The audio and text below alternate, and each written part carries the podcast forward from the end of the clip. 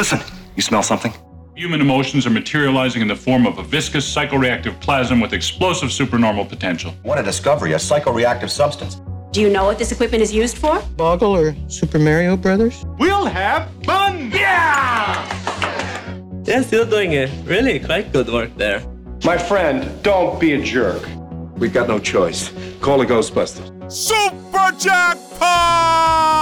Welcome to Extraplasm Podcast. It's the only podcast on the internet that donates money to progressive charitable causes while drinking cocktails made by the director of a Ghostbusters movie. And if you think I'm kidding, for once the opening line of the podcast is actually kind of true and not an entire joke. I'm Jim Maritato, aka Vink Maniac on the internet, and I'm excited to be talking to you this week for a recap on an Extraplasm field trip. This weekend, my partner Leah and I had the opportunity to attend a benefit screening of Ghostbusters Answer the Call, along with a Q&A and cocktail hour hosted by none other than director Paul Feig and his co-writer Katie Dippold. The event was a benefit screening for the Good Deed Corps, a 501c3 nonprofit organization whose important work serves to foster ballot access, voter registration, and democratic engagement with underrepresented communities. They run a great series of events called Stars in the Backyard that Leah and I have attended before, and each is truly special they are essentially screenings that are attended by a handful of people, meaning a few hundred at best, uh, who are in presence with the either director or star of a film. They show the film with the person present, uh, giving you a certain curtain speech talking about the movie, and then there's a Q&A that follows. And often there's a VIP event. And in this case, the VIP event was a cocktail hour that we got to appreciate and enjoy with Paul Feig.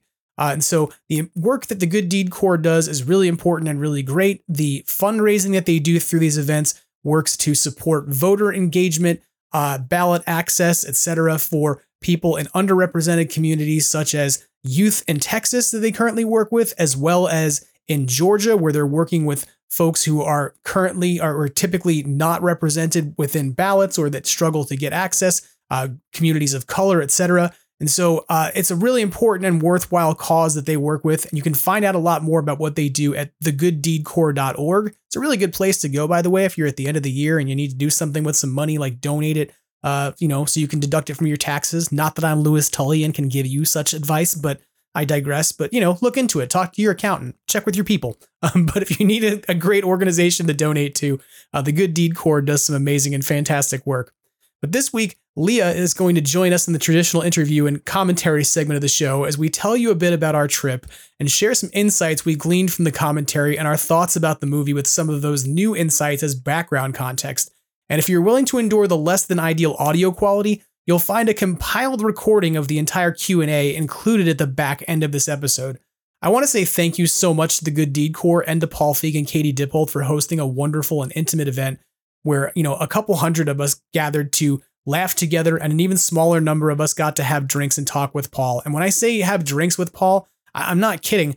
Um, if you have any doubt about his cocktail knowledge, despite the fact that he has an amazing Instagram live stream uh, where he was making cocktails during the pandemic and his book Cocktail Time, uh, I watched the man make drinks for over an hour while meeting and greeting with fans. He was gracious, kind, and skilled behind the bar the entire time, and it was truly a unique and wonderful evening that I'm glad to bring you some coverage of this week, even if it's not about the most recent of Ghostbusters movies or necessarily the most beloved. And on that point, just real quick, a quick little editorial note for the uh, listenership.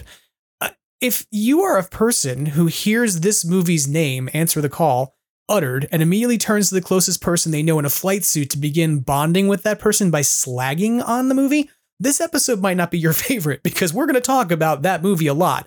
And if that's the case, feel free to come back next week. Uh, but one thing I will ask of you is if you don't uh, particularly like this film, I don't need to hear about it um, because even in the process of marketing, uh, you know, this event and trying to share information out there to tell folks that it was happening, I could not believe the number of personal DMs I got or comments from people who had to tell me how much they don't like Answer the Call as I was saying, come out and support a charitable event that benefits democracy, um, which is a really weird look for anybody who did that. Um, and I don't necessarily think those people listen to the podcast, but it's worth mentioning. If that's your bag, if you like to sort of rip on Answer the Call, don't make this the week that you decide to reach out to me at Extraplasm on Instagram or Extraplasm on X to tell me about it. Instead, reach out and tell me something else that you enjoy about Ghostbusters.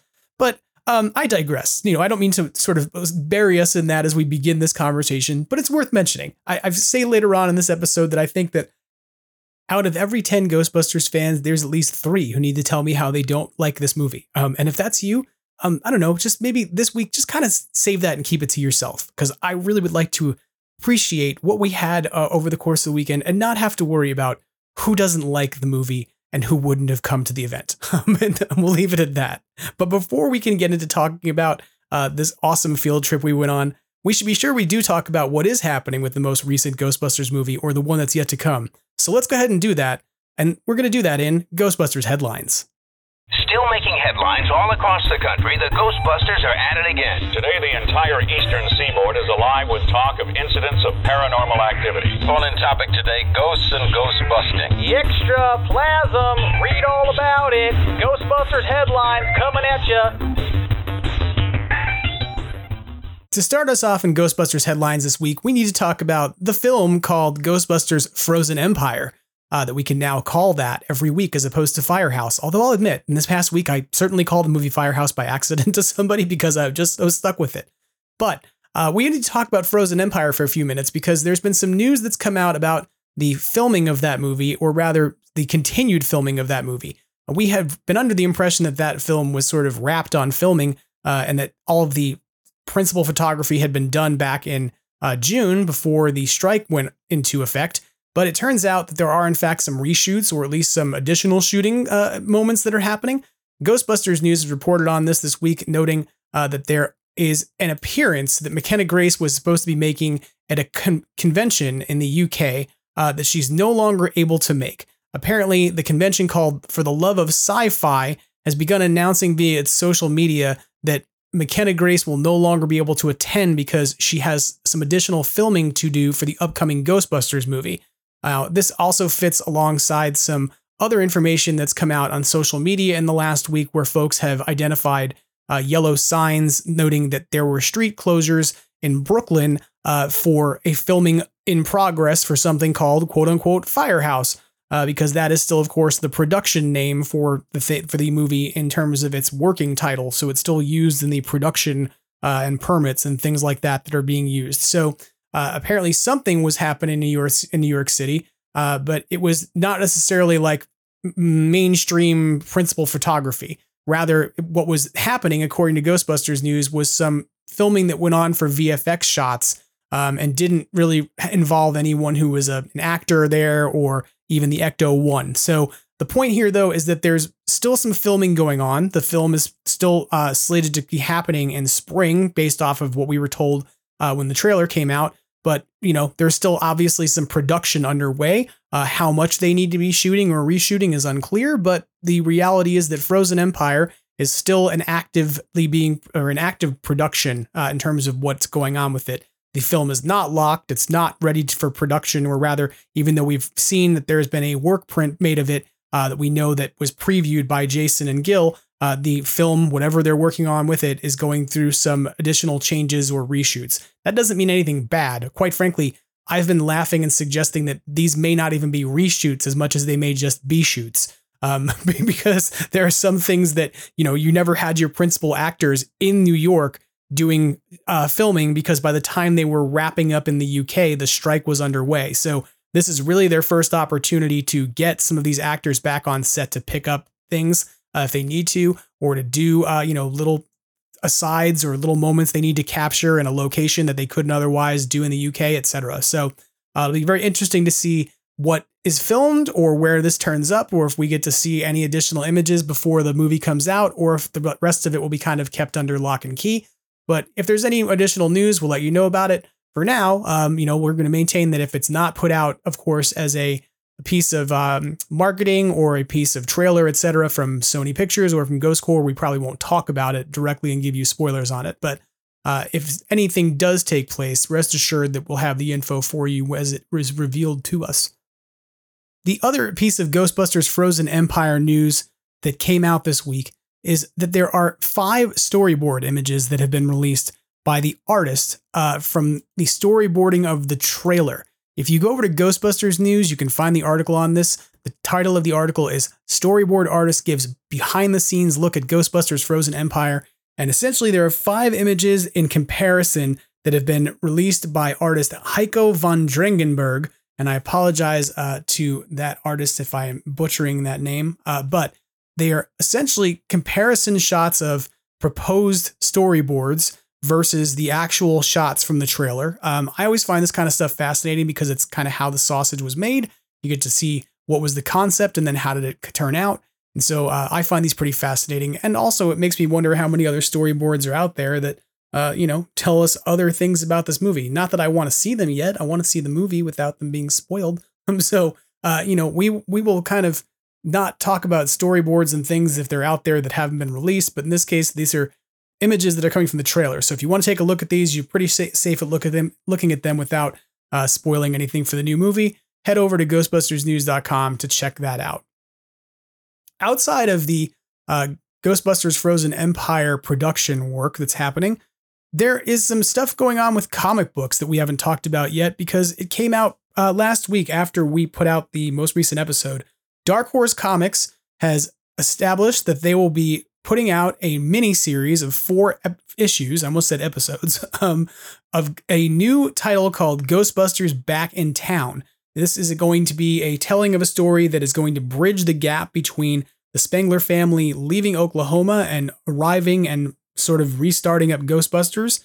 As we know from the trailer, it's pretty evident that Ghostbusters is up and running at the time that the trailer takes place in the next movie. Uh, and so we probably won't see a re origin story, but that re origin story seems like it will probably be told in the four issues of this comic book. So uh, you know, I will say, even though I'm not typically a huge comic book fan, this excites me because uh, it's manageable. I'm not the kind of person who can follow a comic book every month, and I admit it. It's part of the reason I didn't get into the IDW comics is that it was too much of an ask to be involved on the monthly. You know, I don't I don't go to the comic book store. I don't know if anybody does anymore, frankly, to go pick up books or if they just get them digitally. But I digress. I'm an old school person who used to be into comics, but I just don't sort of have the drive to go get something every month.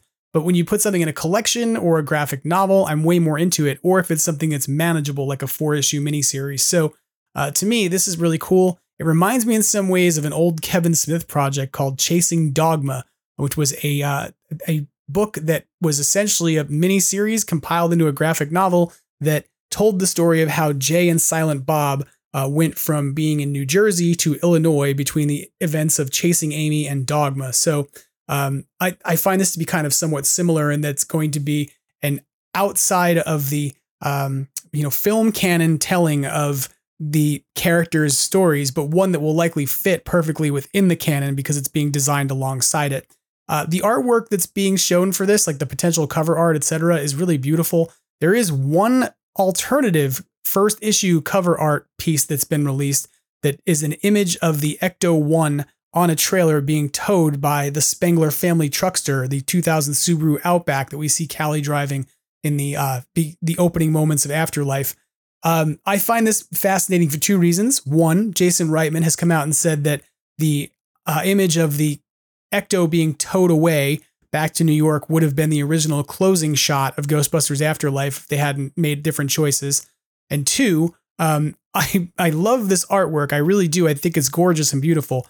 But I also have a sticking point with it because uh, the last time I checked, a Subaru Outback can tow about 2,000 pounds, and the Ecto weighs about seven um, without a trailer and without necessarily all of its equipment. So I hope that that's not actually a plot point in the comic book because it might ask me to, you know, kind of strain some credulity on the narrative before we can get into the new movie. And hopefully it's just artistic license being taken with a very beautiful and awesome cover. If you haven't seen these images, you can go over to Dark Horse Comics over on social media. Uh, you can also hop over to Ghostbusters News, obviously, because you know Jason covered it. And, you know, Jason also has this good comparison of what the artwork looks like now versus the kind of teased images we saw we saw of sort of animated renditions of these characters in the past. So um, it'll be very interesting to see um, what we're going to get from this story. And of course, we still have animated work that's coming that is separate from this that's going to be exciting to see. So it's really exciting time to be a Ghostbusters fan, and it really looks like March of next year when this hits. And you know, allegedly we're still getting our movie in spring. Um, that this is going to be a very exciting time to be a Ghostbusters fan as we get into 2024.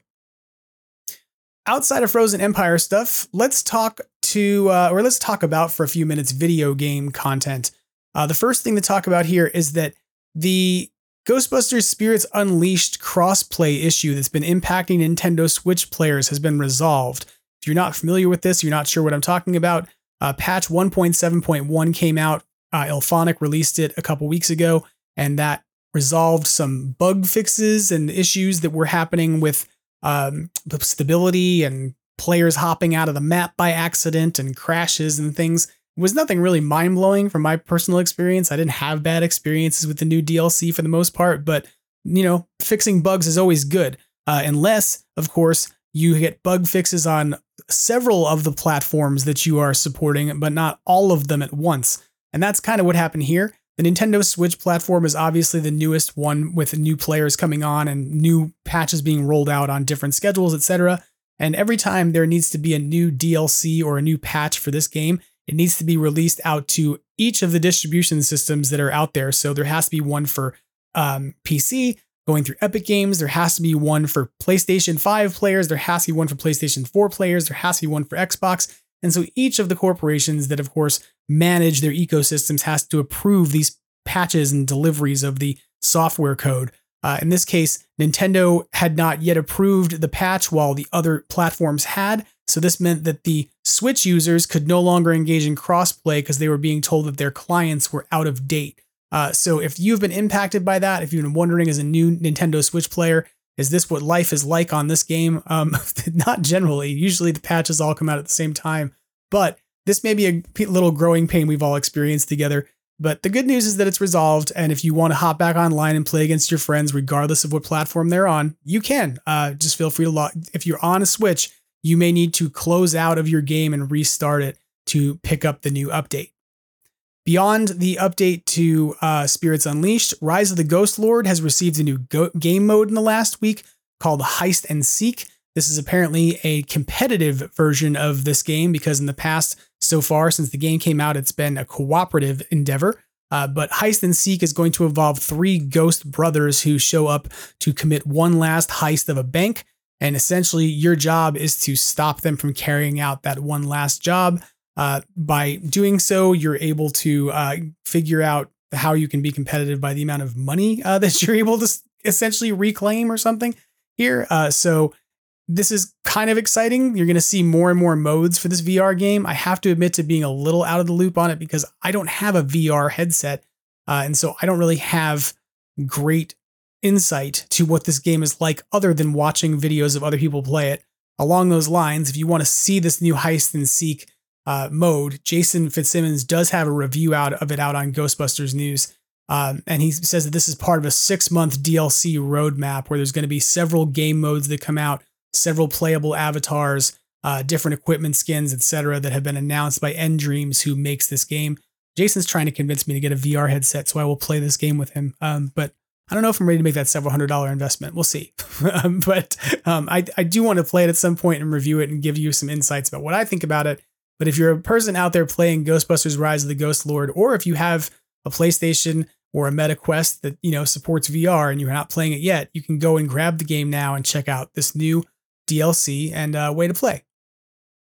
In a different vein about video games and different vein about VR, you may have remembered from a while back we talked about Hologate, uh, that there was a Ghostbusters VR Academy piece of software that different Hologate vendors, or rather Hologate leasers, because the people who have Hologate equipment generally rent it from Hologate, um, they could have it inside their different amusement centers. In fact, I went to a bowling alley near here and tried to play it, and was told that they had run out of credits with Hologate and couldn't let me play it, which sucked. Um, but uh, apparently, there's going to be a place to play this now that Sony runs. Uh, Sony Pictures has announced that there's going to be a new immersive uh, amusement center essentially in Chicago with a speakeasy, and it's going to include not not just Ghostbuster stuff, but it's going to include include a whole bunch of different VR experiences from across different Sony properties, from 21 Jump Street uh, to Uncharted, to Zombieland, to Jumanji. But part of the big draw here is that this will be a premier place to go and play Ghostbusters VR Academy while also potentially drinking in a bar that's called the Ghost Trap. Um, so that's kind of exciting. I want to go to a place called the Ghost Trap and have drinks. That's pretty rad. Uh, so it's going to be a full service restaurant and bar uh, that will include the speakeasy called the Ghost Trap. and there will essentially be these different opportunities to play different VR themed games, etc. Um, right there on site. So it's going to be a destination for sort of location based experiences, according to Sony. Uh, and that they're saying that experiences like Wonderverse provide audiences the opportunity to enjoy our brands in new ways by immersing themselves in some of their favorite stories.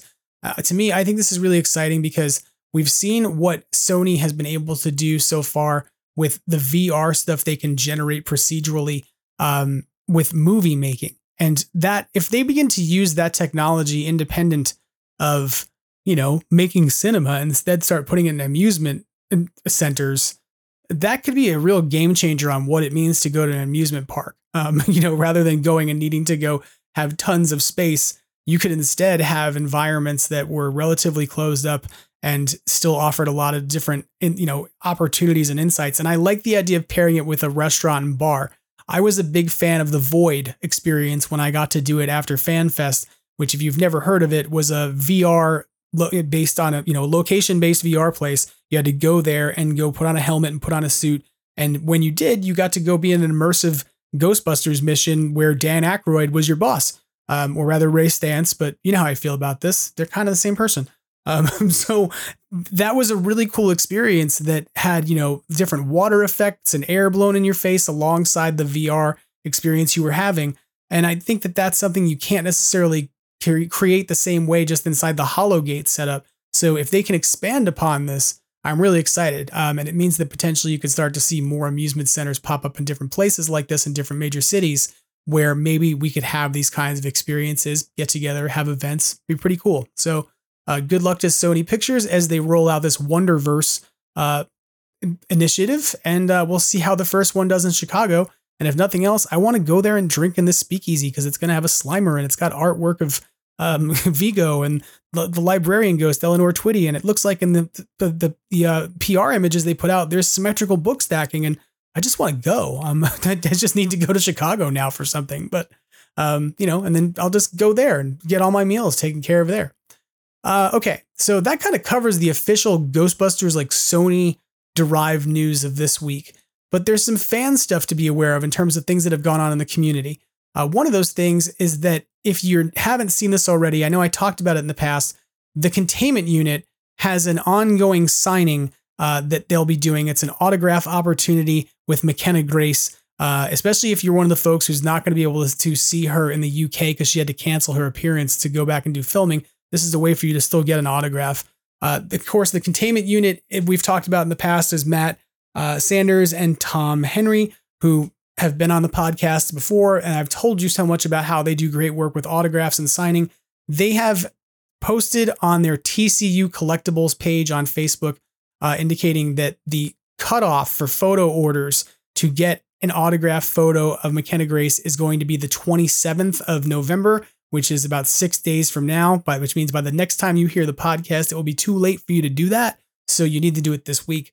Uh, the price on autographs is $60 for any item. I believe character names are $15, and there's additional photo printing fees of $5 for 8x10s, 11 by 14s are $8, 12 by 18 posters are $8, uh, and trading cards are 5 So um, these are pretty cool opportunities. I'm not going to lie. McKenna Grace is in pretty huge demand. She's doing a lot of different stuff. She's a multi hyphenate who's now, you know, generating music career and generating, obviously, been has been an actor for quite some time. Um, it's probably not going to get easier to get her autograph. And if you want to get stuff that is oriented for Firehouse, or rather Frozen Empire, my apologies, there are a few prints that they have already got that will have, uh, you know, that are either stills from the trailer or stills from elsewhere that have McKenna as Phoebe in the new movie. So if you already have stuff signed from Afterlife and you're sitting there going, oh, I don't need anything else right now, I'll wait until the new movie comes out and see what the prints are later on, you can grab them now and not have to worry about it. So uh, you can go find more details about that signing at the TCU Collectibles web page or page on Facebook. And of course, to reach out with questions or to place an order, you can contact Matt and Tom at the Ghostbusters Containment Unit at gmail.com. That is the only way uh, that they're going to be taking orders. So if you send them DMs or something elsewhere, they're not going to get it. So make sure you reach out because it's going to be the number one and only way to make sure you get that autograph. The other piece of community news to, do, to know about is that apparently Facebook has been uh, working through um, everybody's pages again, um, essentially starting to, to ban pages. And I know a bunch of different groups, including Ghostbusters News, got whacked in the last week. Uh, Extraplasm remains safe, although my theory on that is that we don't have the word Ghostbusters in the name of anything on the Facebook page. Um, apparently, according to Ghostbusters News, because he Jason had a conversation with the folks over at Meta slash Facebook, uh, there are a few things that are causing this to happen. It's likely an algorithm that is driving the removals that are going on. And it's kind of a prevailing theory that certain images or languages will trigger the action of fan pages being pulled um, down. It's interesting to note that his page and several others were all whacked on the same day. And then a few days later, there were a few more that all got whacked on the same day. And it seems that this happens as like almost a um, a queuing of several pages or many pages to be removed in bulk by an algorithm, and they all go at once. Uh, the big thing that Meta has said that needs to happen to make sure people can get their pages back in the event they get pulled away or something uh, is that they need to disclose that fan pages are in fact fan pages in the bio or intro so that it's clear that it's not something endorsed by uh, Sony Pictures. And so, you know, this means that you probably want to be very careful about saying anything about being official about necessarily saying that you're a charity group, even if you are one, uh, because the reality is that, you know, there, I've seen this, that several of the 501c3 organized groups have been pulled down and they're wondering why. And it's because an algorithm sees you as a guy who claims that you're a charity while also being a Ghostbusters fan and goes, no. Um, and it's a matter of trying to fight your way back in to uh, get yourself, get your, your page saved, uh, you know, by advocating for yourself. So, uh, one key thing to keep in mind with this is that this is not hard and fast advice. I know that Jason provided the advice to folks to make sure they said they were a fan page, and then, uh, you know, some Ghostbusters groups did that and then found themselves pulled down in the next wave of stuff anyway. Uh, it seems like everybody is at the whim of the algorithm on this to some extent. Your best bet, from my standpoint, is reduce the extent to which you're claiming Ghostbusters in terms of your logos and stuff, in terms of your your bio, etc and instead make it very clear that you're a fan page, even if it's something like Ghostbusters fan franchise, as opposed to just Ghostbusters franchise, might be a good way to kind of set the algorithm off. But um, keep your eyes out for it. It is something that continues to be a problem. And at least at this point, uh, because Sony has been kind of in talks with uh, Facebook and their digital marketing team has been trying to ask questions about it. It does seem at least there's a conversation happening to try and reduce how often this is taking place. And the last piece of news to talk about for the week uh, that I want to encourage you to take a look at is that I didn't get a chance to check one of these out myself, but Jason Fitzsimmons has a great review of the new uh, Ectowear uniform uh, that was put out by Thiago Nascimento uh, a while back. That is currently out of stock because it was done as a run before Halloween, and then there would be additional runs later. But if you've been wondering how does the Ecto wear suit hold up, and you've been considering, you know, what do you do for your next flight suit as the next Ghostbusters movie comes out and you want to upgrade your gear, uh, you can take a look at Jason's experience with the Ecto wear suit. He does a pretty comprehensive look at it, and it's a really solid review. So, something to definitely go take a look at and check out. Okay, so that about covers the headlines for this week and gives you some insights about what's gone on since we last talked. So let's go now to uh, my coverage with Leah of our experience off at the Q&A and screening for Ghostbusters Answer the Call benefiting the Good Deed Corps that was hosted by Paul Feig and Katie Dippold at Dynasty Typewriter in Los Angeles. Joining me on Extraplasm Podcast for the first time ever, but regularly right down the hall in almost every single episode, Leah Calote, my significant other, my partner in crime, and the person who maintains silence during every other Extraplasm episode recording because she's awesome and supportive. How are you doing? Um, I'm doing great. It's weird to be talking on a podcast as opposed to tiptoeing around while you're recording a podcast. Yeah, this is typically the way that people don't know this, that usually you are the person who's trying to quietly cook things or um, play with a cat quietly or do any of the things because you are very supportive of what goes on with the podcast and you're an amazing partner and I love you for it. So thank you. Uh, but I wanted to have you on the show because you and I had a bit of a, a date afternoon to go visit Paul Feig and Katie Dippold. Um, not like at their house or something. They don't live together either. That would be really weird if like Paul Feig and Katie Dippold just were like, yeah, we cohabitate since we made that Ghostbusters movie. Uh, but we went to go see a screening of Ghostbusters 2016, aka Ghostbusters Answer the Call, at Dynasty Typewriter this week. And uh, I wanted to bring you on the podcast because, I mean, you know what you do, but for folks out there who don't, uh, Leah is a, a school teacher who specializes in teaching theater and comedy to high school students and who has a background in comedy and theater and improv. And so uh, you're a person who has a deep appreciation for Paul Feig, uh, for improv comedy, for sketch comedy, and you know, generally comedy movies and stuff in general. It's part of the reason that you and I, you know, like each other. I wanted to have you on to talk about our trip. Um, so thank you for coming on the show. Yeah, absolutely. So, yeah, we traveled to LA yesterday. Thank you for driving through the hellish traffic. And we made our way uh, downtown to Dynasty Typewriter, uh, which is a venue that we've been to a lot for different comedy shows, uh, including a Weird Al screening a couple months ago by the same group.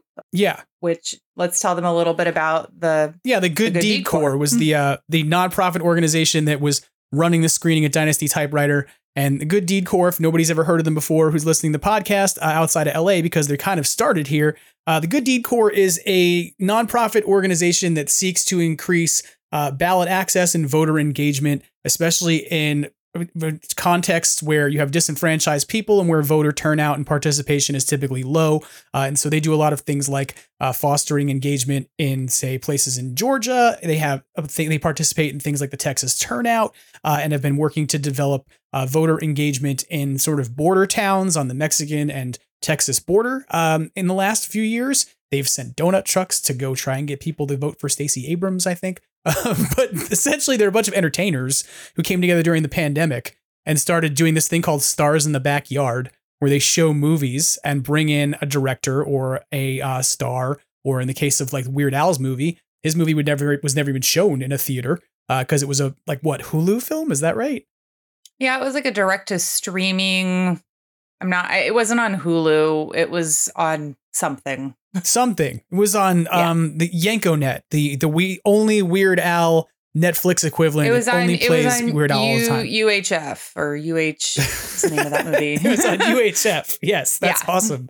Uh, yeah, so we have been to like one of these screenings before, but the organization is really cool because they're working to increase voter turnout. And specifically with young people, we talked with uh, one of the co-founders, Rebecca, and she showed us stickers that like people in high school had made to promote registering uh, that are like really yeah. specific to their region. So they're yeah. a very cool group. Yeah. So it's a very cool, very progressive organization. Um, and it is nonpartisan. As much as I'm joking about them sending donut trucks to go get people to vote for Stacey Abrams in Georgia, um, they they do say you know sort of claim that their goal is to kind of create conversational environments to be able to talk about politics in a nonpartisan way. And part of that is about creating opportunities to talk about film and its impact on culture and stuff. So um, I I really I dig the Good Deed Corps. I think they do good deeds. It's good. they sure do. And so we we traveled down to LA yesterday, and um, we got to the venue and paid our fourteen dollars for parking. And we actually saw Paul Feig pull up in his car on the way in. um, and then we, you know, we had a moment where we are like, oh, should we should we go talk to him now? And we are like, no, we should do it later because that would be awkward and weird. I have to say, that that moment was like one of the most it's one of those humanizing moments when you encounter celebrities out in the world is when you see celebrities drive up in their car and pay cash for parking or try to because he was having like the same interaction that anybody who's ever driven the dynasty typewriter has when they pull up to the parking garage and try to figure out are they taking money today? Are they sending people to the machine to go pay as opposed to taking cash in hand?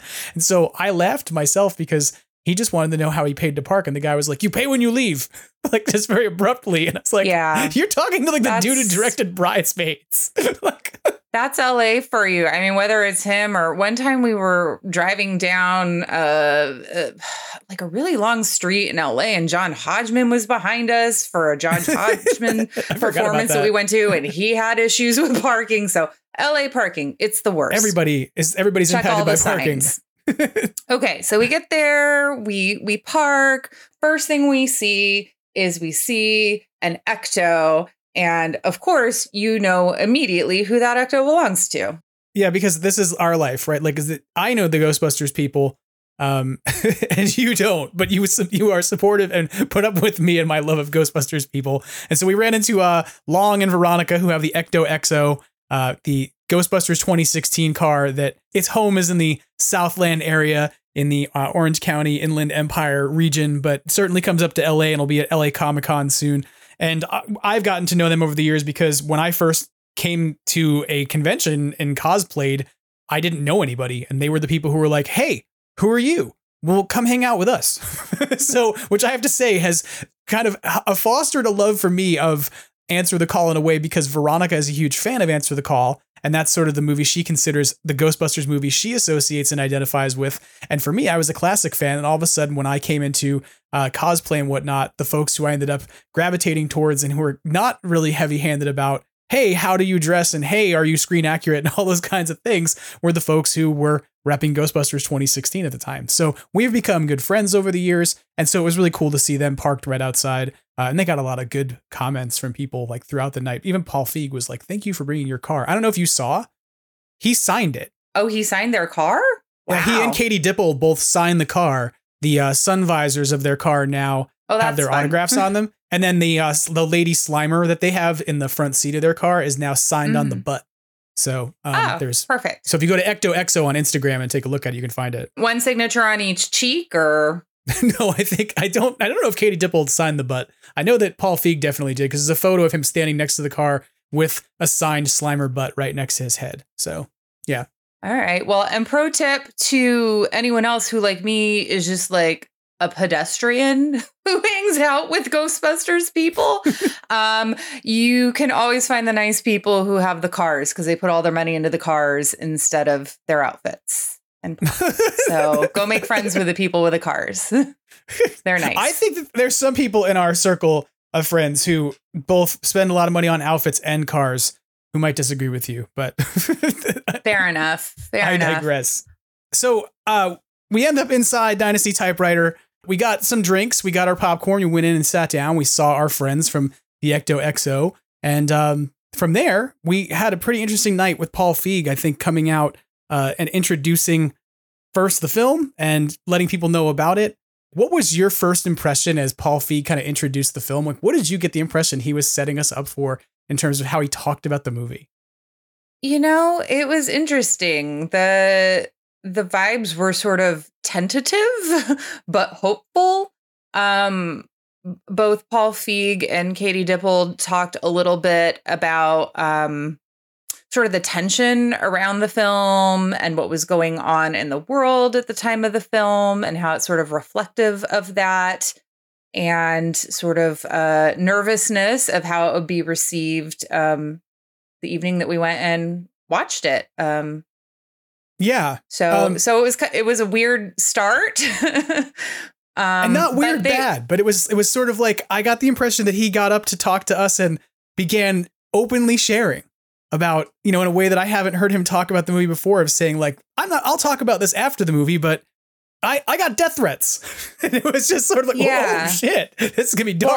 Well, and I think you and I know Paul Feig from different things. Like for me, he's the person who wrote the book Kick Me, which is about, you know, it's like stories about him in junior high that are cringy and awful. And, you know, he's experienced a lot of bullying, but he has a great sense of humor about it. And of course, he's turned those stories into, you know, Freaks and Geeks as the inspiration for that and put a lot of himself into that show. And, you know, I know him from watching Undeclared. And I didn't know for a long time that he directed several things in The Office. Um, and, yeah. and of course, from films like Bridesmaids and Ghostbusters. But to me, I think of him as like nerdy writer who, you know, sort of pivoted into directing and brought his writing and character acting uh, sensibilities from the comedy world right. and brought those techniques to bring out the best in his performers and his writing staff. So for me, like I was there to like meet him for that and to say thanks for creating this stuff that that inspires and still rings true to to you know even Gen Z kids. Like he writes things that are very um relatable. Yeah. And so it wasn't surprising to me to see him be like, "Hey, so here's this thing that we made and enjoyed and hope you like it, even though I was completely, you know, harassed on the internet about it and still am. Um, and same thing for Katie Dippold, although she certainly was more reserved about it. Yeah, but he seems to be very vulnerable and open about this in a way that I was kind of caught off guard by, I have to admit, because um, Yeah. you know, look, I I think anyone listening to this podcast knows that if you say Ghostbusters 2016 in a room full of Ghostbusters fans, that unfortunately, if there's 10 of them, at least 3 of them will feel that the way that they should socially bond about the moment is to figure out how to make jokes about the movie and shit on it. Um, which is, I think, really, I'm, I'm not saying that's a scientifically proven statistic, but I'm willing to go with it. And to be real, like, I mean, let's just be between brass tacks between you and me uh, and the listeners. Like, I was pushing this event on social media just to tell people to come out and, you know, benefit a charity, benefit an organization as a nonprofit that does things like increase democratic engagement in America. And I had to deal with people who commented back to me saying like, "Oh, you're to watch this movie? Why would you watch this movie?" Right? Or the people who said things like, "Oh, he's to be serving cocktails? Well, finally he's getting a job he can do." And you're like, "What where are we at? We're seven uh, seven years removed from this movie. There's no reason to still be carrying around all this frustration about the film. But I think that he kind of started off, you know, kind of illustrating this point that even Donald Trump was like was had a problem with Ghostbusters 2016 when it was coming out to such an extent that by the time it came out, it had already kind of had the well poisoned for it. It was kind of like this groundswell of people who came out against it. But the thing that to me was so fascinating about how he set things off was to make it very clear that their goal was never to generate any of this, that they were worried about creating this kind of blowback. And it was why they chose not to try and do a sequel that would have continued the story of, say, Venkman and Spengler and Stantz and then do that wrong, but instead to tell a different story in a sort of parallel way that would have left the original alone. And to be fair, I'm, going to be 100% honest. I, I'm glad we got Ghostbusters Afterlife. For anybody right out there right now who's gritting their teeth, going, Jim, what are you doing? I love Ghostbusters Afterlife. I, I still love Ghostbusters in its original canon is always going to be the thing I grew up with. But by no means do I sit down, sit back and go, Ghostbusters 2016 is hot garbage because I, it wasn't necessarily my favorite version of the story. And to put this in terms that maybe will be relatable to people on the podcast listenership, but maybe not for you, Leah, because you didn't really watch this as a kid. You watched the real Ghostbusters. Like you and I have talked about the containment unit, and Oh, you yeah.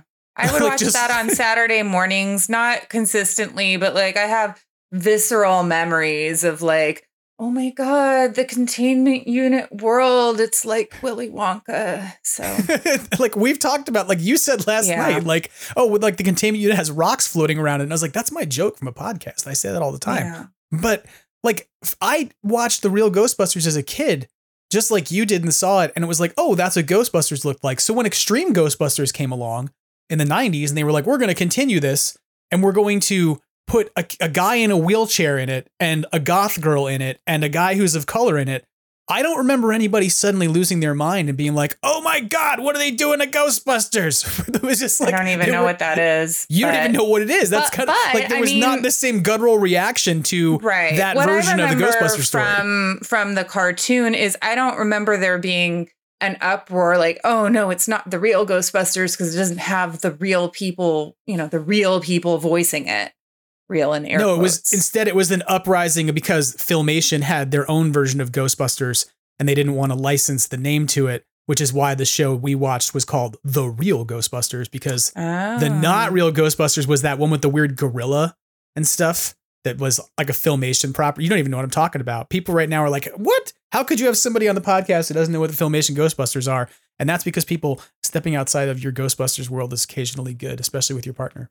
But you know, that's why I'm here to bring the back because like you were you were taken aback by Paul Feig's um sort of like sincerity and vulnerability. But to me, I was like, oh no, this is his brand. like I've read uh, you know, the first story or one of the first stories, I'm not going to tell his story. He has plenty of cringy stories and kick me, like horribly embarrassing stories of being bullied and tormented and embarrassed, some by his own accord, some, you know, based on sort of like cluelessness and Mhm. sort of wholesomeness of that time. So to me, it was like, oh yeah, he's just being him. Yeah. Um, I I have to say I was I was very um it was kind of touching the way that the audience kind of reached out to him. it was like I was listening to the uh, audio recording we have of his Q and A, which we're going to put at the back end of the podcast this week. And one of the distinct things you can hear throughout him in this first few moments is a few people just going, "We love you." We love you, and just providing affirmation because he's kind of telling Yeah. this very open story about, you know, he used to wake, he used to sit down to dinner and scroll through Twitter and enjoy it. He went to bed one night on a cloud nine, being really excited about, um, you know, making a new Ghostbusters movie, even though he had trepidations about doing it because he didn't want to do it wrong. And the next day, it's like he hasn't had a normal day in social media or the internet since. like it's been seven Yeah, years and it's like and I think- changed his life and not mm. necessarily in a way that was positive. You know, whereas most of us are like, oh, a Ghostbusters movie comes out and it's great and we're so happy as fans. For him, you know, Right. And I think part of what was really sad, sort of at the beginning, or maybe it was the end when they talked about it, but they hadn't really experienced watching a screening of this film in a positive way, other than in test screenings where they had gotten like 90% scores Right, and like right. really good audience scores. But like with a, a regular audience, once all of the media and social media stuff happened like it just became um, a really negative experience and you know another interesting point too is for this charity event that we went to he didn't have to pick ghostbusters. Right. like he, he's a very accomplished person. It could have been an episode or two of freaks and geeks. It could have been bridesmaids. It could have been spy. It could have been a few episodes of the office. Or he could have done stand up live Right, because he did stand up a while ago, but he deliberately chose this film for a charity screening and a intimate Q&A at the end um, on purpose to have Yeah. this experience uh, uh, of of seeing it with people who could enjoy it for what it is, which is a not too serious, lighthearted film. Yeah, and it was one that you know he felt he talked about this at the beginning about how it was important to him as a film because it's a story of sort of coming up against people who are telling you no, uh, you know, and sort of bullying people down and saying that they can't succeed at what they want to do or they can't be taken legitimately, and that you know in some ways that has almost allegorical levels to the need to kind of raise grassroots political engagement, etc. And so Oh, it was a really interesting choice. And you're totally right. Like he could have picked any number of things to screen, but he chose this. And I mean, let's be fair. Like if he was doing something else, if he had done episodes of The Office, I would have gone down because the, one of the nice things I've learned about Paul Feig over the years is that he's an incredibly nice human being who's engaging. He came to Ghostbusters Fan Fest and he wasn't like even on the bill as somebody who was going to be there. And he signed autographs all day and engaged people and took selfies and all kinds of stuff. And I'll never forget this that um I that sort of warmth I wish that more people got to experience because even on the morning of Ghostbusters Fan Fest, you were not there for this because it, I went as a class 10 and spent a lot of money and gave myself a 39th birthday present as opposed to a 40th. And then the 40th happened during a pandemic anyway, so I made the right call. But Ivan Reitman sat at our breakfast table as class 10 attendees that day, and someone made a dig. There were seven or eight people sitting at a table full of Ghostbusters fans. And so someone needed to try and identify and relate to the people at the table by somehow taking a dump on Ghostbusters 2016. And they were silly enough to do it right in front of Ivan Reitman, um, who looked at the folks at the table and very high classly said, I really want Paul to feel welcome today.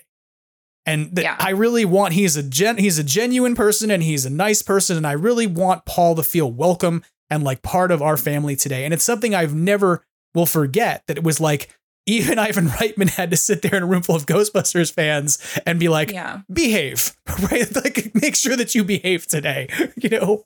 well and that was part of the interesting thing about the q&a because i'm i'm you know i enjoy ghostbusters especially sigourney weaver yay she's wonderful yale trained Yeah. actress i know her from theater stuff that's how much of a nerd i am um but um you know we at least for me it was new information hearing like oh no he was paul feig was approached by the reitman team to Right. direct a Ghostbusters film. Like it wasn't his idea.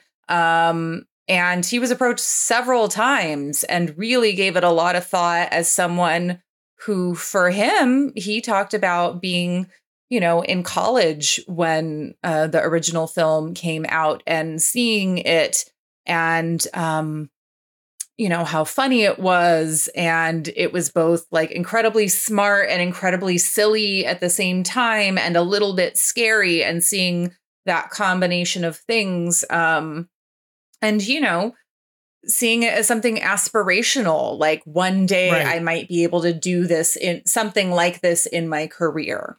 Yeah, and I think I thought that was fascinating that like before we even got into the Q and A like that happened later on, he kind of gave this disclosure that of how the movie came about, and that it was that he didn't really seek it out, that they sought him out, that he knew that there was a script out there, that the Stupnitsky script existed, and that he was you know supportive of it because he'd worked with them on The Office, but that he'd been approached to direct it and had sort of said, no, it's not really for me. I don't think I want to do that, and that the timeline for the movie this is what really blows my mind that I never really processed until really this weekend and we saw him talk about it is that the timeline for the movie was literally less than a year.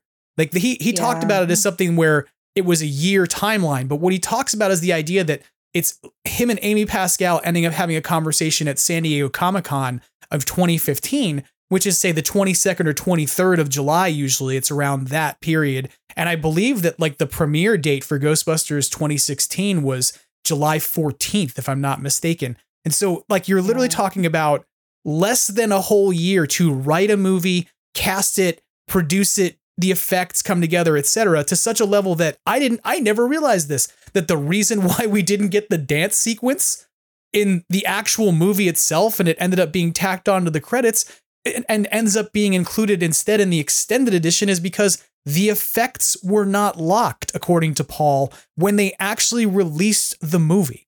And he had gone out to the press at the time saying that there was a, and I read this the other night. He didn't say this during the Q and A, but that I was remembered this reading about the movie a little bit the other night that he'd actually gone out and said before the movie was even done being in theaters, there is an extended edition that will add 15 minutes to this film.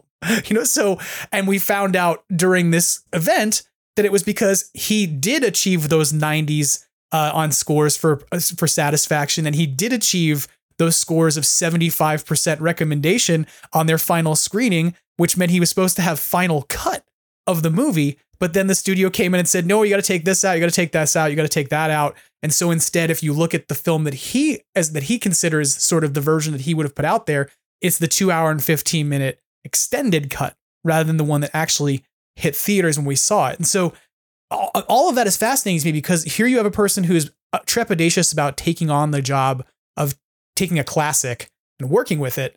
And then they're given like less than a year timetable to be like, go, we want a movie made.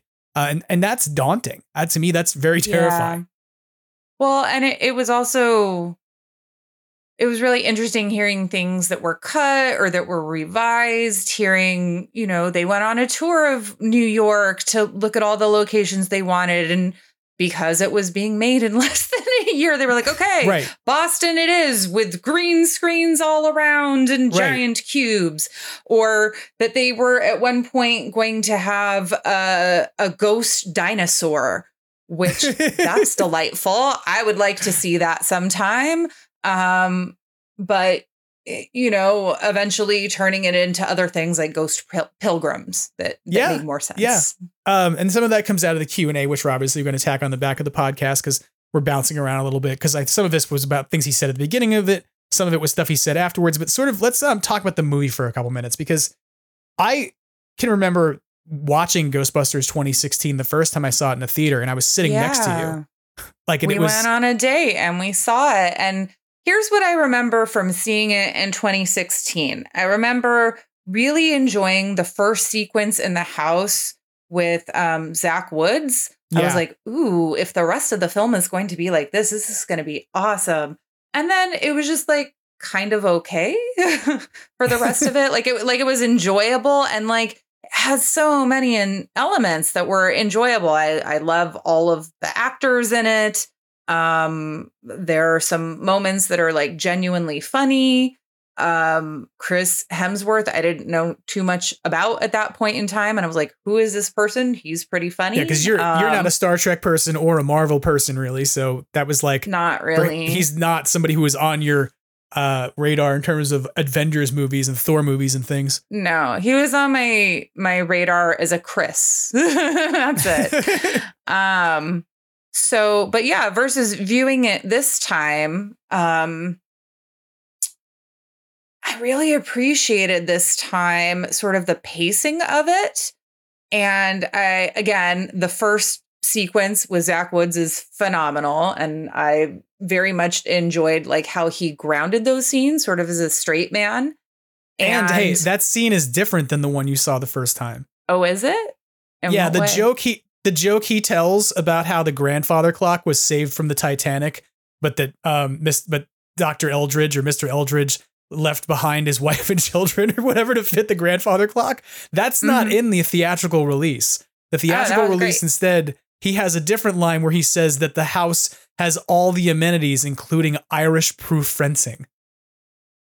like so like as Okay. because that would be like Ireland and immigrants and things so it was essentially Um. establishing that the house had anti-immigrant fencing protection like and so in the now in the newer version of it the or the extended version that joke gets replaced with to me a much funnier joke about the Yeah. grandfather clock coming from the Titanic Yeah, no, that whole first scene, and it, I don't remember the first scene being funny at all. Um, and it did have like some little moments that broke the tension. So yeah, so that still slaps. Um, you know, Kate McKinnon is a delight. Um, all of the lead actors, Leslie Jones was really wonderful to see. Um, it was cool seeing all the little cameos that I didn't notice the first time that we watched Yeah. it because I, I haven't seen it since then. Um, and you know, the other thing that really struck me this time, if you think of it as sort of allegorical, um, you know, it is a film about women being gaslit. like they they have proof, they are showing that these, you know, scientific discoveries exist and they're real, and people are either telling them they're crazy or they believe them, but they're going to tell the public that they're crazy to cover it up.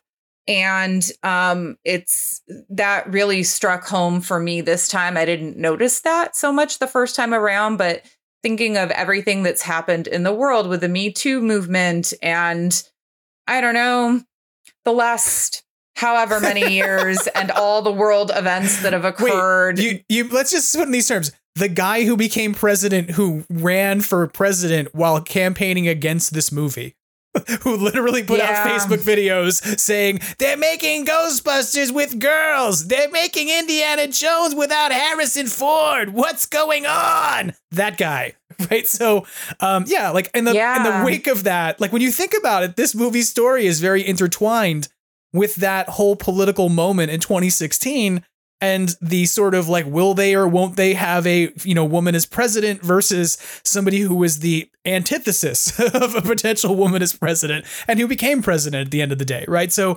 it's Yeah. it is a sort of weird way to look back almost through a lens of everything that's happened since Yeah, and see things very differently lens. Yeah but i also think the part of that too is that in the, the in the extended cut that we watched, which to be fair, like if anybody ha- doesn't know this out there, the extended cut is not like some magical thing that only we saw. Uh, you can go get it. It's actually the one you should probably get off Amazon because it's got the whole dance number in it, and that's what makes the ending worthwhile to me. Uh, is that that if you don't have that, it doesn't work as well. But um, I think it's interesting that in the extended cut, you get more of the Homeland Security guys, and they're more goofy but like you get more of them the uh, notion that they're going to harass folks that whole plot where Erin is being kind of bothered by Chris Gethard and she ends up punching him in the face doesn't exist in the theatrical cut right so Oh, it's it like doesn't? no it's not in there like that's so they added these pieces to her the the uh, boyfriend the fiance Phil all of that is not Yeah, in the I theatrical cut I didn't remember Justin Kirk in the original at all. He's so when I saw it. him, I was like, "Oh, right you're here." okay. So it's like all of those moments, like the the moments that kind of even give that sense of um watching gaslighting happen on multiple levels and interpersonal and yeah, in like sort of professional and federal and governmental ways. And it- it came down to just the that mayor in the old one.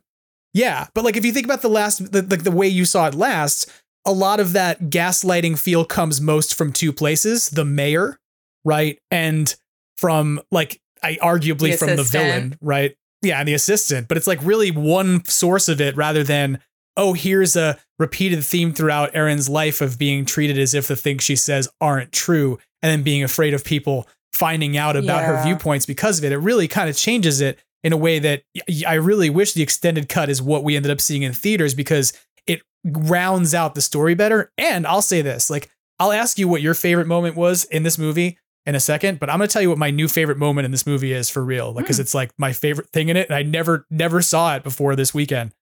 It's Mhm. the presentation they give. It's when they get requested to do the presentation that they did when they were in middle school together, and Melissa McCarthy Oh, yeah. and Kristen, Kristen Wiig begin doing the That- ghosts was that in the original one? No, no, no, that's yeah. cut out of the theatrical version, which is like an amazing comedic moment of watch these two people have been friends for years pull out this nostalgic thing and still be able to do the th- their performance together because Yeah. they practiced it so much and it creates that friendship f- between them and it's just funny like it's just a, an odd beat in the movie that switches but it also creates some personality to these characters that you otherwise don't have so much of you know? So i have to say like I, as a person who walked out of you saw me walk out of the last time i watched it in a theater. You were with me and i was kind of like uh, i don't know how i feel about that. I'm gonna have to really give this some consideration. I came out this time going there's a lot of comedy beats here that got left behind you know? And i think almost in the way that paul talked about it and katie talked about it in the rush to get a movie out for next summer it meant that certain things had to get cut or the rush to make sure that we made things appealing to kids because we got to make sure that we can sell toys and things we might have to lose a joke like ghost tits which is was a funny line in the movie right or the other thing i thought of was um in the original movie kate mckinnon's eating the the potato chips um out of the can when they 1st Mhm. uh, at the aldridge aldridge When she mansion you can't stop. But it's not what she says in the original cut. In the original cut, she says, How can you stop eating these salty parabolas or something like that? Right. So it's Ah. like, it's a, di- it, it doesn't have the same kind of comedy beat to it. You know, it's got this different Mhm. kind of, oh, don't make a cultural reference. Instead, make a science reference about parabolas that doesn't land as well for the average person watching the movie, I think, you know? So I don't know, but I, I have to say, I enjoyed the extended cut more than the original version of it I saw. And I was kind of surprised by the amount of stuff that was either alternate takes or was, um, you know, just completely new content that would round the story out and make it stronger. So, Yeah. I don't know that I have a favorite moment. I just, I know for me, like the first time I saw it, I was like, okay, well, that was fine. And this time, um, I really enjoyed it. Like it's a decent film. I think if it had just come out as a as a summer comedy without all of the um baggage that happened in 2016 like i you know it's a totally serviceable movie. Like it it did well financially. Like that was one thing that came up in the in the discussion afterwards. Um like it it's not something i'm going to go back to over and over and over again you know? Right. It's an enjoyable watch like it's not terrible yeah. you know and i and i didn't think it was terrible the first time either but like that really solidified it this time cuz honestly i hadn't gone back and watched it since the first time Right. and and just you know experiencing it anew not remembering anything about it other than that first scene it was nice it was nice seeing and it was it was nice to laugh in the company of others I th- and that part, what you just said is exactly what I was going to talk about is laughing in the company of others because I remember seeing this movie in th- in the theater with you, and the reaction in the room was almost like odd skepticism, right? It was like I'm not sure what I'm like. There were some people laughing when we watched it, but it was definitely more of a mixed bag result of like what's happening in the room that I think doesn't let the movie breathe, right? It had so much up against it when it came out in theaters of people going to be like, "What is this?" and sort of being told from different segments of culture and, and society, uh, you know, to be skeptical of it, that I don't feel like it had a receptive audience coming in to watch it. And every one of those audiences there were some people who were walking in to watch it because they were going, I'm going to go be mad at this. I already think it's wrong, but I support Ghostbusters and I'm going to go watch it so then I can be critical of it. And to be fair, like if you're listening out there and you're like, I don't like this movie, that's fine. I, I, I was not a huge fan of this movie when I first saw it, and it's grown on me over time, especially because of the people I've gotten to know in the community for whom it is a beloved thing and who are genuinely nice people who, you know, I have no ill will towards the same way that I've met people who love extreme Ghostbusters and I'm not like, hey, I was a fan of the original cartoon, so get bent. Like I it's one of those things where I think the community when you find the folks who really love the thing together, you can embrace it. And so the experience I had when I got to watch Afterlife was all these people who came together to watch this movie because they had this deep appreciation of the original films and such that this was a magnum opus moment for them to be able to move forward together. And so sitting in those rooms, regardless of which theater you were in in opening weekend, everyone there was open to that film and was ready for it and wanted to see it. And I don't think like this was this is probably the first time I've seen that movie in a room full of people who were genuinely supportive and wanted to be there. And that's something you touched on that like Paul talked about after the screening. You know that like he and Katie had never been in a room full of people who who actually were there avidly wanting to watch the movie, you know? Yeah. Um yeah. And that definitely affects your experience of watching a film you know, like who's in the room, whether it's a really scary film and everybody's screaming and grabbing each other, like when I went and saw the others in a movie theater for the first time, or, you know, um, or whether it is something like Bridesmaids where you are crying hysterically while laughing and hyperventilating, and so are Right. people around you, and their laughs are making you laugh. And for this, you know, it was a very different experience going and seeing it in a room full of people who were there on purpose to see this thing and to learn a little bit more about it versus I don't know, going to a half empty movie theater where some people are walking in with a stink attitude to begin with. Yeah, I mean, I have to say too, like, I'm not sure if you realize this, but like some of the people in that room had come from quite a distance to be in that room. Um, shout out to to Instagrammer Abby.Gates uh, out there on uh, Instagram, who we met from the Answer the Second Call group of folks who love this movie and rep it on social media. Uh, because I was not aware that we were sitting in the room with folks who like represent this movie on social media and have created a fandom within a fandom of their own and kind of gather together and do events at different places from around the world. Like they go and meet up in different cities and things and celebrate this movie. And um, I, I know that they're out there on social media as somebody who follows all the Ghostbusters accounts and tries to keep a ta- you know keep an eye on what's going on and who's doing what. Let's talk about it. But it was sort of fascinating to me to see that those folks had come from like across the country to to come watch this movie. You know that there were folks there who had come and almost pilgrimage to come see the movie because there was this opportunity to not only see it but also to engage Paul Feig one on one. And you know, we had like I'm not even sure if we talked about this at the top of this, but he was serving cocktails to us by the end of the night at the cocktail party next door. So it was this very intimate. Not only do you get to come and watch this movie and have a conversation and a Q&A, but if you were willing to put in the money for it and you really cared about it and you were a VIP, you could hang out with him afterwards and really get some FaceTime to talk with him about the movie and uh, his work. That was really amazing. So, um, to those of you from Answer Answer the Second Call to Abby Gates and stuff, it was very cool to meet uh, folks from the community uh, who are out there who represent and sort of love this film on a regular basis. And it's def- definitely added to that sense that um, this was a very receptive room. You know, that was very warm and welcoming to what this film offers without a ton of baggage and judgment. And I have to say, I was very um, excited to be in that context. I get to be in that context with other things related to Ghostbusters when it comes to Afterlife or the original films, etc. And to be in that context for this movie really changed the way that it felt and the way that it landed as I watched it. What was one of the most surprising or eye-opening things that we found out from the Q&A for you? I don't think it was surprising, but it was it was interesting to hear, you know, sort of in the rush of getting this made, um or not the rush, but just sort of in the pacing of getting this made, even though it was fast, um, it really shows a lot about Paul Feig as a writer and a director and producer and human being that he got so many people on board so quickly. when Yeah. you look at the film, it's not just, you know, the four leads and one supporting movie star Thor person.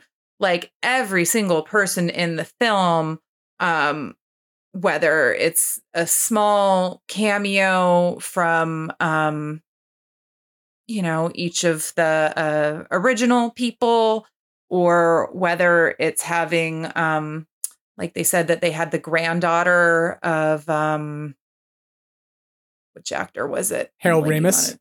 Yeah, Harold Ramis, his granddaughter and, And his daughter. have a little cameo in the film, which I didn't know, and I think you. I didn't know that his son either. had one. I never realized that his son was the person who gives the high five outside the Right. rock concert. Yeah. and so just that all these amazing people um came together like even bill murray right? Even like ornery obstinate leave a voicemail at a number that doesn't even have a message and hope he shows up. Um like it speaks volumes about Paul Feig as a person that he got all these people to come together, whether it was for a day or for a couple months to come and play and um and to make this film. Yeah, I have to say that like even Katie Dippold talks about this in her Q&A responses in terms of how they came together that she didn't think she'd necessarily get another opportunity to do things, you know, with him or to work with him beyond some of the things they'd done together meeting on Parks and Rec and um a couple other projects they'd been at the office, right? Um and that she really was in, admired him because of his commitment to sort of talking about women in comedy and including female voices in comedy. And when she saw it was going to going to be a Ghostbusters movie he was involved in that uh, she assumed that it would be him going off to go do things with guys. And instead, she got to do this film with him where she got to come on board and work deeply with him on it. And it's something that you see it in terms of how um, they talk about the project that the folks who came in came in with some real love for it. So even though it wasn't and didn't end up becoming beloved by everybody else necessarily, the folks who came in really came in with good intentions, you know. Um, and I think that yeah, right, you and that was striking too. I mean, they both told their background stories for him, of course, uh, uh, you know, as a college student. For her, it was a film that, you know, that was like a family film that you watched over and over and over again until the VHS was worn out. And that both of them came to the project with such profound respect. I mean, they really did um, consider whether to you know, continue the original story as was suggested by um, Reitman originally, and and honestly, they made this film because they wanted to be respectful of the original canon, and they're like, that's that's too big. Like, I don't want to touch that. That's perfect. Um, let's find something within the same universe, but That is- reimagined. I have to say, like, that's one of the most surprising things to me is that, uh, you know, everybody thinks about reboots as sort of being a disrespect to the original work, right? Like people who get upset like at reboots, like, don't, grab. yeah, yeah, yeah, right. And so it was like the even the fan reaction to this became, in some ways, a reaction of why are you rebooting? And I think the thing I said to you, if I recall my my experience walking out of the theater the first time with you was, I said to you, I don't know that it's a bad movie, but it's a movie that made me reminded me about the movie I wanted to be watching. Right? It was so it was like I would watch a bust of Harold Ramis show up on screen and I would go, "Well, how does Egon fit into this universe?" And then I'd start thinking about the other movie as opposed to the one I was supposed to be watching. And so yeah. it's so it's funny to me that in the way that they were making these references to the original film while trying to stay outside of it out of respect, the way that everybody in the fandom, or not everybody, but a lot of people in the fandom read that was not as oh somebody's like giving homage uh, to the original project, but instead as sort of poking at it while replacing it, you know, and it's very Yeah. strange to me to start thinking about how as an a director you're given that choice of do you go forward with what exists already and be concerned about how you might let everybody down because you're going to misrepresent or mishandle the stuff that they already know and have expectations of versus saying that exists and it exists in its own bubble and should never be touched. So let's go do something similar but different and put a spin on it, and it creates the kind of backlash it did. And so I hope that more people understand this over time. That like the intent of, for at least from his end, regardless of what potentially what Sony wanted to do, and I'm not trying to throw you know fireballs on anybody at Sony either. But like there was probably business interests on how we wanted to make a movie or what kind of movie or what audience we'd capture, et cetera, et cetera. Those are things that are considerations that get made at a business making level. But at a storytelling level, he really wanted to make sure that he didn't, you know, turn over the apple cart of what was already Ghostbusters and upset everybody, Yeah. and instead create And- something that could exist parallel to it. Right. And with the two, uh, with both Paul Feig and Katie Dippold, um, they talked at length about, you know, things that they wanted to see in a new Ghostbusters film and things that they wanted to pay homage to and things that they'd be really bummed about if they weren't included. And, uh, you know, from uh, choosing, um, for uh the cameo of the person answering the phone right annie potts um Right. having a character in a similar vein like if sh- if you know this character existed in this world what would her role be right and giving Yeah. her something similar to do like it it wasn't just random and it wasn't just Well- slotting people in to like oh we got him for a day let's put him here like they actually Right. thought it through and you know thought of ways that they could sort of play on the characters from the other universe. And that was something that's kind of fun to consider is that they talked about this that um that originally the cameo idea for Dan Aykroyd was a much more significant part that was far more like a spiritual guide who was in tune with the kind of the spirit realm and things who could provide insight or guidance. And because of time commitments and other constraints they ended up having to write that part down to just this cabbie who comes in and delivers the line, but that that character was much larger. And to me, I went, well, that totally tracks because it would be kind of parallel to who you get as Ray Stantz running Ray's occult in the original movies, as well as just Dan's, you know, interests in the paranormal and in all the stuff that he's even had his family connections to as being kind of spiritualists who talk about this stuff that gave him the insights to make the original script. And so, you know, I think it's kind of fascinating to wonder like what we would have seen if they had had their way on getting everything they wanted in the movie. And I agree about with I want a ghost dinosaur. Like Katie Dippold's idea of having like Yeah. the history of New York that's represented because that's what kind of I never picked up on that before when when Rowan says in the movie here's like the pride of New York City or whatever it is that he says and throws his hand out and now all these different ghosts come out. They're all historical reference. They're all different Right. periods in history in New York and so they were going to go all the way back to the dinosaurs and I'm like that would have been really fascinating to have a battle with all that you know to have all of and I do think that part of what happens is that uh, from my perspective that battle to me has always been very compressed. I don't like how fast paced that is and how all of that stuff gets shot and dealt with so quickly and they move on to go fight a big beast because I mean just trapping one ghost in the original Ghostbusters is such a chore. But you know I think that if you had these ideas in there if you were going to go in that vein of sort of being fast paced and lots of different things being thrown at them I mean why not a dinosaur um, other than budgetary constraints? It would have been fun to see yeah. you know? Well that kind of reminds me so your question at the q&a that people will hear after our conversation um, was about uh, you know if they were to have a sequel where they could do what they wanted and it was set five years in the future like how ghostbusters 2 is set five years in the future what would they have done with that? And i thought it was really fascinating that they would have expanded it perhaps to something international and exploring different um ghost stories in different cultures right? Like Yeah. la llorona in mexico or you know whatever Yeah, I mean, the question I threw out to him was that Ghostbusters 2 happens and five years later after the original Ghostbusters. So, what would five years later have looked like for Ghostbusters 2016 if there had been a Ghostbusters 2021 in that universe potentially, um, as opposed to an afterlife? And maybe not opposed to, but maybe parallel to. Um, what would that have been? And his response was very quickly sort of like that he didn't like that the original Ghostbusters kind of Ghostbusters ends and by Ghostbusters 2, you have the city kind of doesn't support them and they're kind of outcasts again and they're kind of have to build themselves back up. And so he left Ghostbusters 2016 with this notion that the city was going to support them that they might be a, a live and thriving business at that point would go international. And I love that idea of ghosts from different folklore. You know, um, what what kinds of different things? I like your examples are good, right? But it's like if we got different ghosts from different cultures rather than kind Yeah, of just what if like we went to Ireland and had some banshees or you know Right. whatever.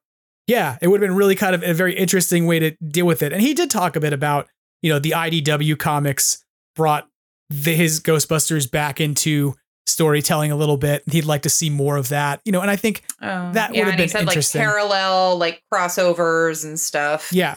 Yeah. in the So I mean, and that that exists in the comics because the IDW comics did that. And I think that he sort of suggested that he would have liked to have seen the current run of films doing a little bit of that so that they could have their day in that too.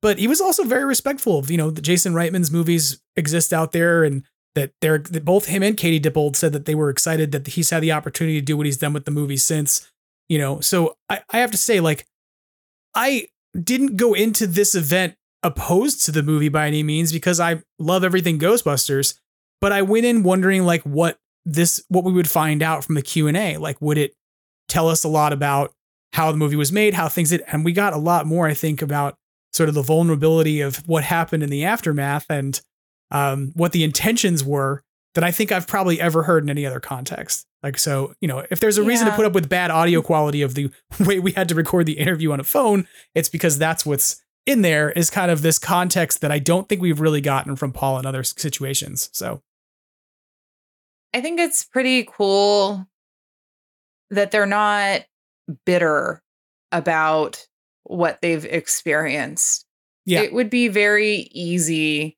You know, you and I are public figures, we're both teachers. We've experienced online stuff in our careers. It's just the fact of the world. I'm sure most people have.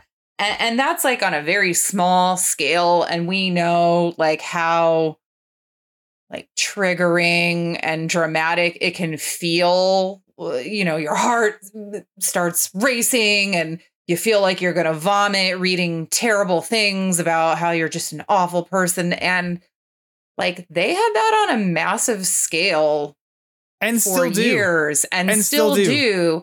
but they're still proud of the work that they made and they're Yeah. not mad at fans they're very um understanding and gracious about it which is Yeah, there like, was a point really where Katie amazing. Dippold, where Katie Dippold said um, something along the lines of, uh, "There are some people out there who are upset because they didn't get the continuation of the story that they like, and they have a legitimate argument, right? That she was like, they can feel that way, but it's this sort of vitriolic, um, you know, extension into let's rage into hate that's particularly problematic. And to be fair, like that's not most most people I think are not messaging Paul Feig on a regular basis, being like." Fuck you, buddy. I hope you die. right? But like, there are some people out there who are, and there are some people who every time the thing comes up, every time the thing shows up in, in a social media post or whatever, need have the compulsion to say, I'm gonna make a pot shot at this because I think I might get some likes for it. And it's sad. It's really kind of sad. But in the same time, they have maintained a commitment to still like loving this movie and what they did to produce it. You know, I mean, to the extent that like it's silly to think about this, but um we knew we were going to a cocktail hour with Paul Feig. Right? Like you and I both knew that going in. We were like, hey, we have VIP tickets. That's awesome. We're gonna get to have drinks in a context with Paul Feig. And if you remember when we went to go see Weird Al, Weird Al had done like a, a dinner at the same event when the Good Deed Corps had him. We saw them. We came in and we saw him sitting at all the tables, like walking from table to table and sitting with people while they were eating, right? And so in this context, that's what I expected. I figured Paul was going to circulate the room and talk to people while people sat there and drank. But instead, what ended up happening was you and I came in. There were two bartenders behind the bar who were making Paul's drink. And then Paul came in. And then Paul was making Paul's drink for everyone. He became literally Yeah. the bartender of his cocktail hour. And it was very surreal to me because you and I, during the pandemic, would put Paul on a live stream and he would Yeah. make a cocktail and hold a cocktail hour on Instagram during the pandemic as everybody was like, the world is melting down. And here was the dapper guy in the suit giving comedy and showing how to make a drink and basically being like, I've got a lot of liquor in my liquor cabinet and I have nowhere to go. What can we do together each day at five? And like, we suddenly had that experience in the room with somebody who uh, just got up and talked to us about how this movie had given them so much grief. Do you know what I, it was just like I don't understand how anybody could ever look at Paul Feig and see him as a cold or like dark-hearted man who tried to do wrong in making a Ghostbusters movie because everything he tried to do was it seemed like his intentions were in the right place, but there might have been some miscalculations along the way and some pressures to say we got to get a movie made because we want this movie for next year because we need a box office hit by then because we got to capitalize on what we got going. So it's Yeah. it's one of those, you know, it's a 25th anniversary. We got to get this thing out there, or whatever it was, whatever the logic was at the time, you know, um, that was compelling and driving that. Um, it really, it really kind of this weekend kind of gave me this sense of, feeling like he's he's been done some wrong. You know, that he he there should be more receptiveness to this film because it was made with a lot of love, and it may not be the thing that everybody likes, but by the same token, like I don't really find the extreme Ghostbusters to be my cup of tea, but it doesn't mean I have any ill will towards anybody involved in it. You know? So I don't know. So, one thing that they reflected on too was that, you know, it's a miracle anytime a film comes out at all because there's so much involved. And, you know, as creative people, you with your podcast, me with the shows that I direct at the high school where I teach, um, like we know that firsthand, right? There is so much that happens and so many elements that have to fall into place. So, I don't know. I don't know what the point is that I was going to, but um, yeah, just celebrating that this movie got made at all. It's like it it happened. God, I mean, really, 2015, 2016, when I think back to like what was going on back then and specifically what was going on with this film, like Yeah. any any little thing could have caused it to be canceled. I mean, God, in the news last week, that Roadrunner film, right? Like that was just resuscit- resuscitated from the dead because people went on social media and, you know, talked about like all the work and all the love that went Right. into this thing that people made. And And that's in the wake of like them canceling a, a Batgirl movie, like Warner Brothers making this a, a strategy of basically saying, well, we've got content that's mostly done or done. Let's just make it a tax write off instead. yeah, you know? So yeah, I think you're right about that. Like there is sort of a, a, a thing you have to appreciate about finishing a project, you know, and and then Yeah. def- and not necessarily defending it. Like I don't. This is the thing thing I'll say. Last night, I didn't feel like anybody was standing there making an argument to me about you need to appreciate this movie. It was entirely a you know a sort of reflection on what the experience has been since putting the movie out, and then saying this is what our intentions were, and we're glad you enjoyed it as an audience here tonight. And we wish that more people were willing to, you know, kind of give it the time of day and that it didn't get caught into the milieu of political nonsense that it did. So, yeah, it helped to have that context as a framing for it. And I don't know, it helped to set the tone of like, hey, here's how this came about. Here's what our intentions were. Here's what we wanted to do. Here's what we did. It was a joyous working experience, which I mean, say what you like about the film, but like you can tell they're having the best time ever making that film and every single scene. Um, so you know, that's not nothing. That's a joyous working experience What's for also odd months is- on end. And they talked about this that like in some ways the things that were happening to them in terms of harassment were happening as they were making the movie. So these people are all walking on the set together and they're all facing opposition. Right? Like they're they're literally dealing with public opposition before they come to work. And like imagine if if you and I had that going into work in the morning of like you wake up in the morning and find five articles about why you suck as a teacher. Right. Like they just show well, up and they're on social making media. a film that's about underdogs who are like Right. having lies spread about them by the media. Right. So it's it's a very meta Yeah. thing. like it is a very meta thing to have heard these stories over you know the, over the sort of course of the afternoon and evening um was very meta in that sense and kind of gives you some insight of like what you know even there's the the lost joke that isn't in the theatrical version when rowan is you know kind of grandstanding and he says all of these spirits are all think that the world is garbage and they're all going to help cleanse it And then he says, most of them are dudes. But he doesn't say that in the theatrical version.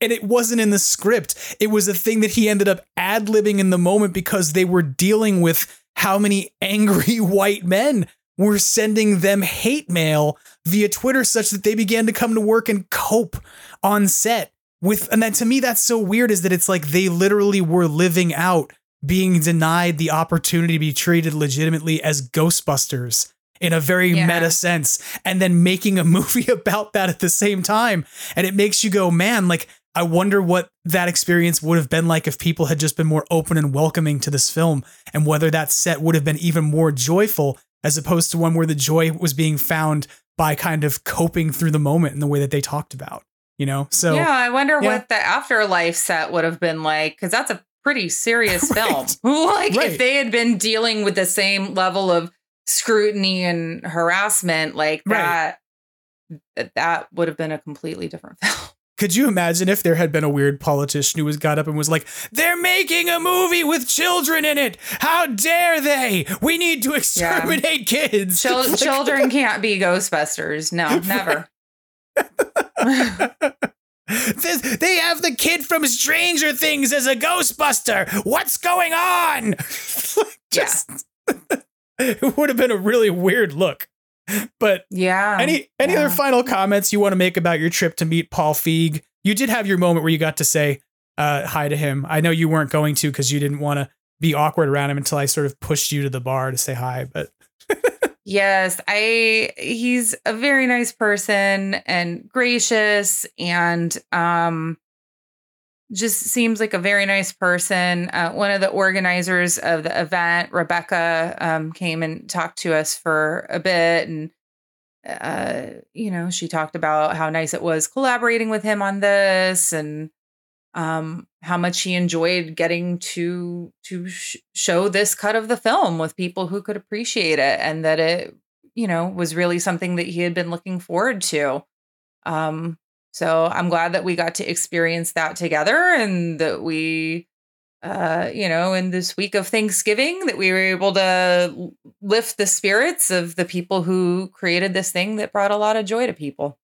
Yeah. I, um, I have to say that it was a kind of weird and surreal experience for me because two years ago on the same weekend, I was hopping between a friends and family screening of Ghostbusters Afterlife, an AMC theater screening in Torrance so I could go try and get myself some Ecto 1 um, popcorn buckets.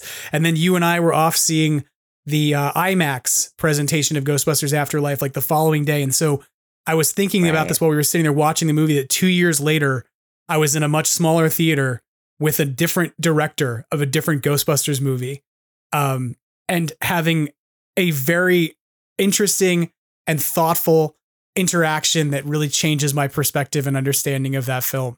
And it's something that I'm going to value and cherish just as much as I do, you know, going off and being able to have any of those experiences at the friends and family screening or anything else because it really opened my eyes to some of how this movie was made. Uh, it's something that I'm hopeful that maybe we'll get to talk a little bit more about with Paul Feig in the future, either on this podcast or off in other venues.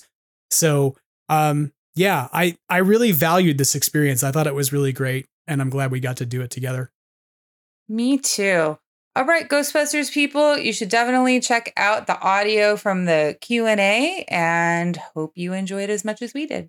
Yeah, uh, that Q&A audio will follow this. Uh, it will be a little bit cut up with some segments of me kind of coming in and guiding you through it. And part of the reason for that is that the uh, audio was recorded on a cell phone. So you can imagine that it's not exactly the best audio, but I'm going to tell you that it's worth you putting in a half hour of time to uh, listen to it. But there's a couple of segments I did cut out of it. There was an auction uh, at the event that would allow you to get a Zoom phone call with Melissa McCarthy that went for $750 to somebody who uh, ponied for up that minutes. money for 10 minutes. Although they did say that she might talk so much that you have to just pretend that you're still listening.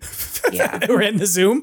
Uh, but rather than treat people to the ongoing shouting of an auction on podcast, I kind of cut that out, uh, as well as a couple other moments that are just kind of audience uh, clapping or noise, but all of the responses are there. So I strongly encourage you, if you thought this part of the conversation was interesting, stick around uh, for the next half hour or so and check out the uh, Q and A with Paul Feig and Katie Dippold and Leah.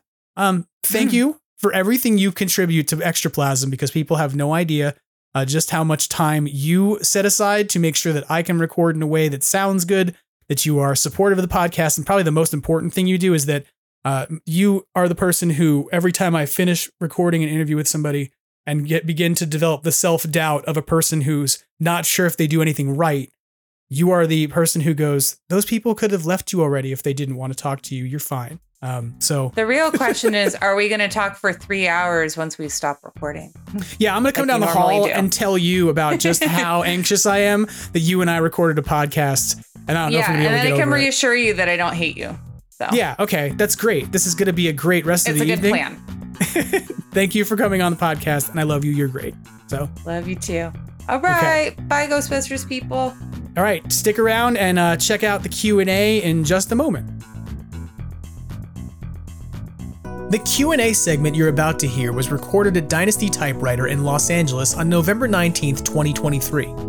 It features Paul Feig, director and co-writer of Ghostbusters Answer the Call, and his co-writer Katie Dippold. The Q&A is moderated by Don Foster, treasurer of the Good Deed Corps, and producer of famed sitcoms like Two and a Half Men, The Big Bang Theory, Mike and Molly, Dharma and Greg, and Louie.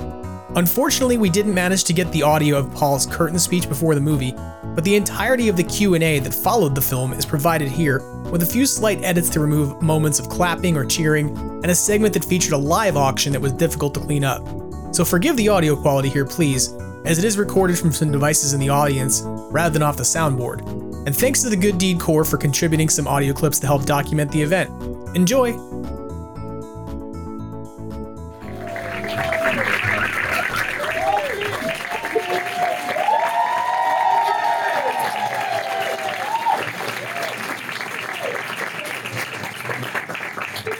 These guys wrote that movie. Ruined so many childhoods. Oh my god. Oh. Well, I, uh, yeah, I, I, I gotta you- say, go, go, sorry, go. I, I, what a kick it was to watch it with you guys because uh, I, we were just saying we haven't seen it really since it came out, and it's just so fun to see it with, in front of people who are friendly. Who wanted to see it. Who wanted to see it, exactly. I've never had that experience. When you go to the movie theater, you're like, well, let's see how this goes. But like, you came here. That's really nice. Can it always be like this? and about uh, five people snuck in from the movie next door. Oh, no, that's so good. good. Which you can still do, I think, in 2016. I think you can. That's one thing you can still do. Oh my god, 2016 is crazy. Holy smokes! Yeah. Oh well, I, I'm I'm going to just ask a, a quick question or two because you've heard plenty from me. You know what a big fan I am, but I'm gonna uh, if I can bring up the Poubelle twins, the lovely Yeah. folks in the Ghostbusters, and they'll you guys, they'll have uh, cordless mics. So I, I think it'd be nice if you, would you mind, we'll bring up the house lights so you can see folks ask some questions. Love I know we've got a lot of questions in a short time to do Yeah. it, but I'm just going to start with just a little origin story here about how you guys came to meet and decide to write this thing together. Well, we first met. We first met on the Heat. I had written a spec script. And uh, he was my dream director. Bridesmaids like changed my world. Like to watch a movie and just see so much of the female point of view. And he has always loved female comedy writers and comedic actresses. He's always found women funny. Like before you had to, you know. I have to give him so much credit for that. Like when he would say it, it was like, oh, what, what is this? You know. But um, so I love Bridesmaids so much, and I thought, you know, he's not going to want to do another female comedy. He's now going to do his men stuff, and uh, so I didn't think there was a shot. But then somehow he got a hold of it and signed on, and so that's how we met. We met at, at, at I was saying earlier before the movie at Comic Con.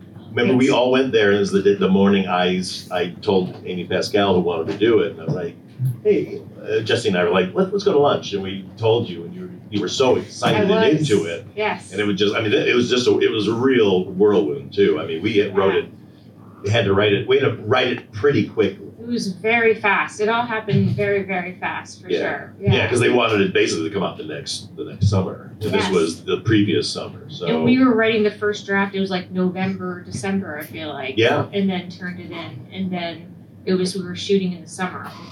yeah, Crazy in hindsight. got all of Boston. And we actually first met on Parks and Rec. Oh, that's right.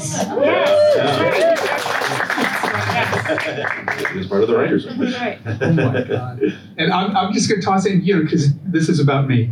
I met I, Paul. I think we met like 30 Yeah, Years when ago. I was an actor. Yeah, yeah. totally. Yeah, and uh, we we worked on a little show called the the Louie Louie Show with Louie Anderson. Yeah. rest his soul. Mhm. And um, uh, Paul and I have been buddies for long enough for.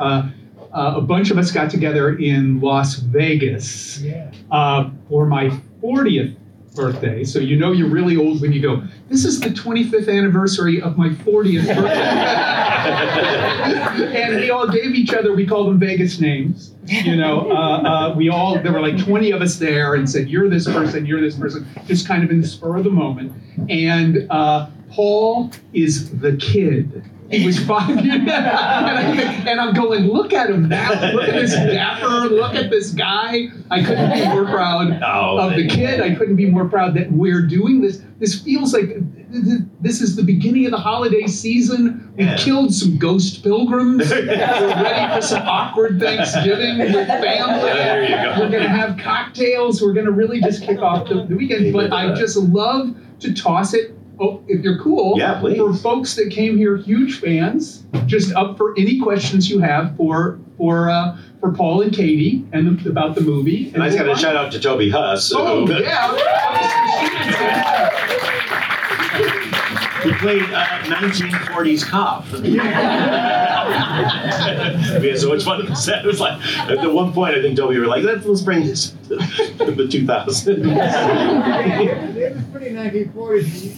You had me dial it back a couple decades. I made me. That still makes me laugh. Who threw him out the window?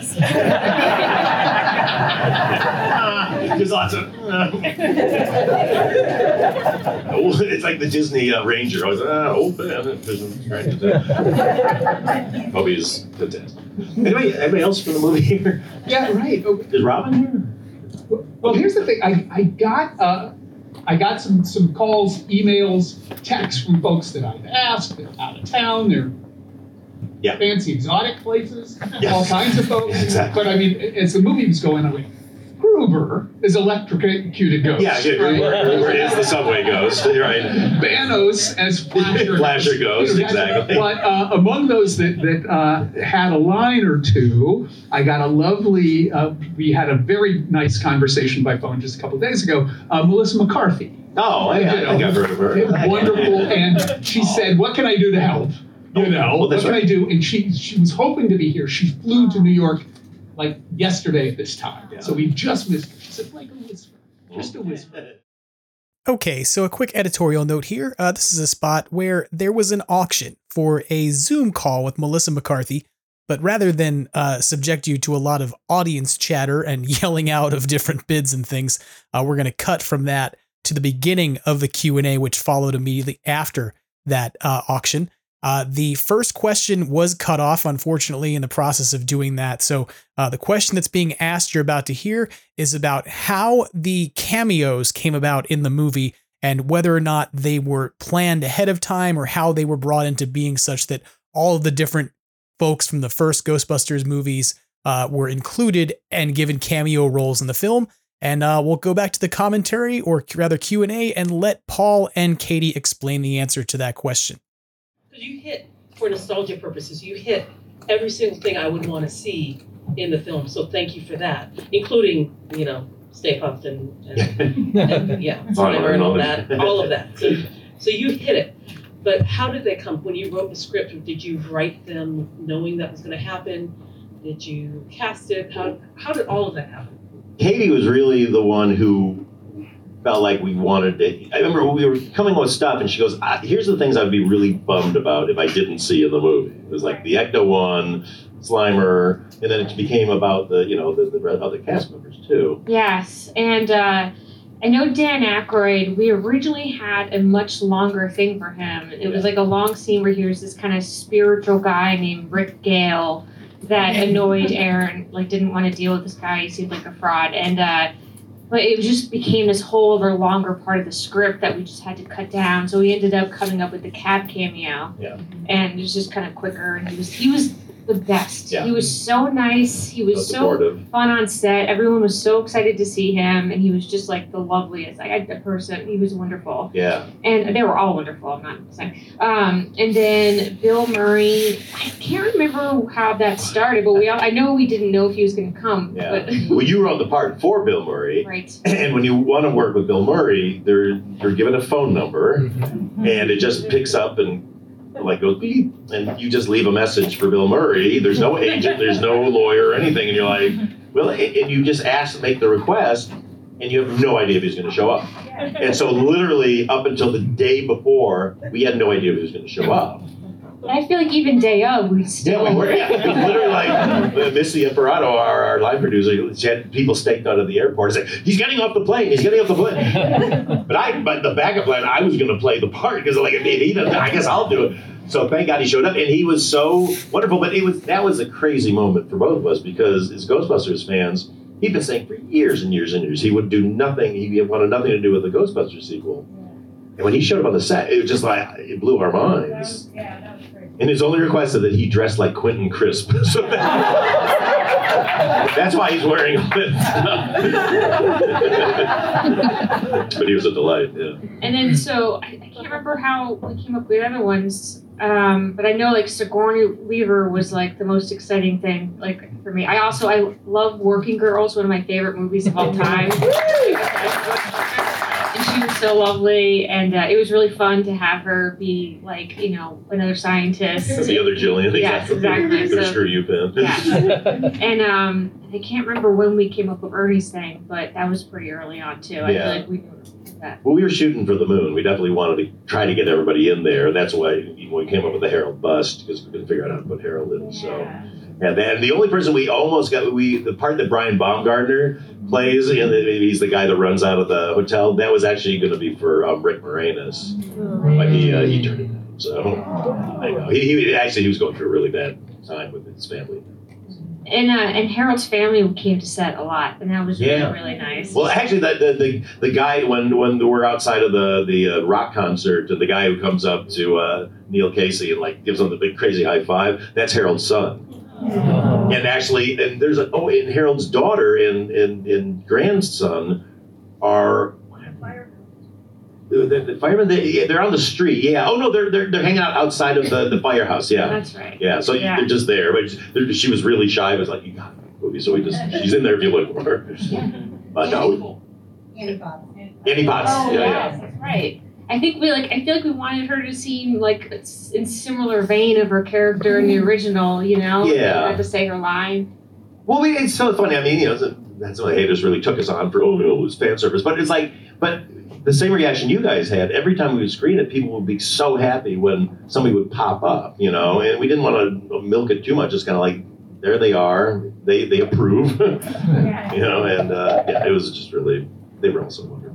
Well, I think you guys did did it beautifully because for me it felt like it's this parallel world where 1984 Ghostbusters didn't happen. Yeah. These people are the right age. You went, oh, that's a perfect job for Annie Potts' character. Yeah. You know, that's what you, you know, Yeah, exactly. Aykroyd's character driving the He still knows about ghosts and he Yeah, uses exactly. jargon. I, I thought you guys did just beautiful. Well, uh, Ivan Reitman, who's very sadly gone now, um, you know, was very involved. And once we had done this, he got together with IW, I, uh, IDW, I think is the, the comic book company that does all the Ghostbusters comic books. They've been doing them for years. He went to them and had them do Ghostbusters comics about our team, and then he had them create a series where there's a portal. They break through a portal, and the two teams come together. And there's these really fun comic books they put out with the two teams together, which I, I kind of wish they would do in these current movies they're doing, but you know, whatever. It's a, we're, we're proud of ours, and uh, there's there's a scene at the very end of the the uh, credits uh, that we didn't show, but but where it kind of sets up a sequel that Right, right, never right. happened. But I remember when you first brought this up to me, I thought you meant a remake, like it would be like Venkman, like all the same people, just different roles. But then I remember it's very important to you for it to be a totally new story and new characters. And so, like, when people were like, oh, they're just redoing the thing, it's like, no, I- it was always really important for him to still create something new within this world that we all loved, you know? And I thought that was very Thanks. smart. Well, I mean, it'd been it'd been so long. It'd been like 25 years since Ghostbusters 2. Um, and it just kind of felt like, yeah, reboot. Um, but it felt like I felt like I kind of wanted because I had read the script that they had written, and it was, I mean, you know, they're all really great writers. They're just somehow they're kids who kind of knew about the Ghostbusters. It always, it, here's my problem. It always required the world to forget about the Ghostbusters. You know, I like, and to forget that like a city had been taken over by the paranormal. And it always felt weird to me. So we kind of both loved the idea of let's introduce, let's go into a world that has never seen a ghost, that doesn't believe in ghosts, and then we get to you know bring them out. And I feel like all the stuff about validation just came in organically because that's what we were dealing with Yeah. by doing Oh, no. this movie. Oh my god! No, that's why we got nods, and I mean that, that still my favorite is uh, that was a joke that was written on set. The uh, um, uh, ain't no bitches gonna no ghosts, which was just our kind of like fuck off. Like, we'd already been pilloried for like a year and a half.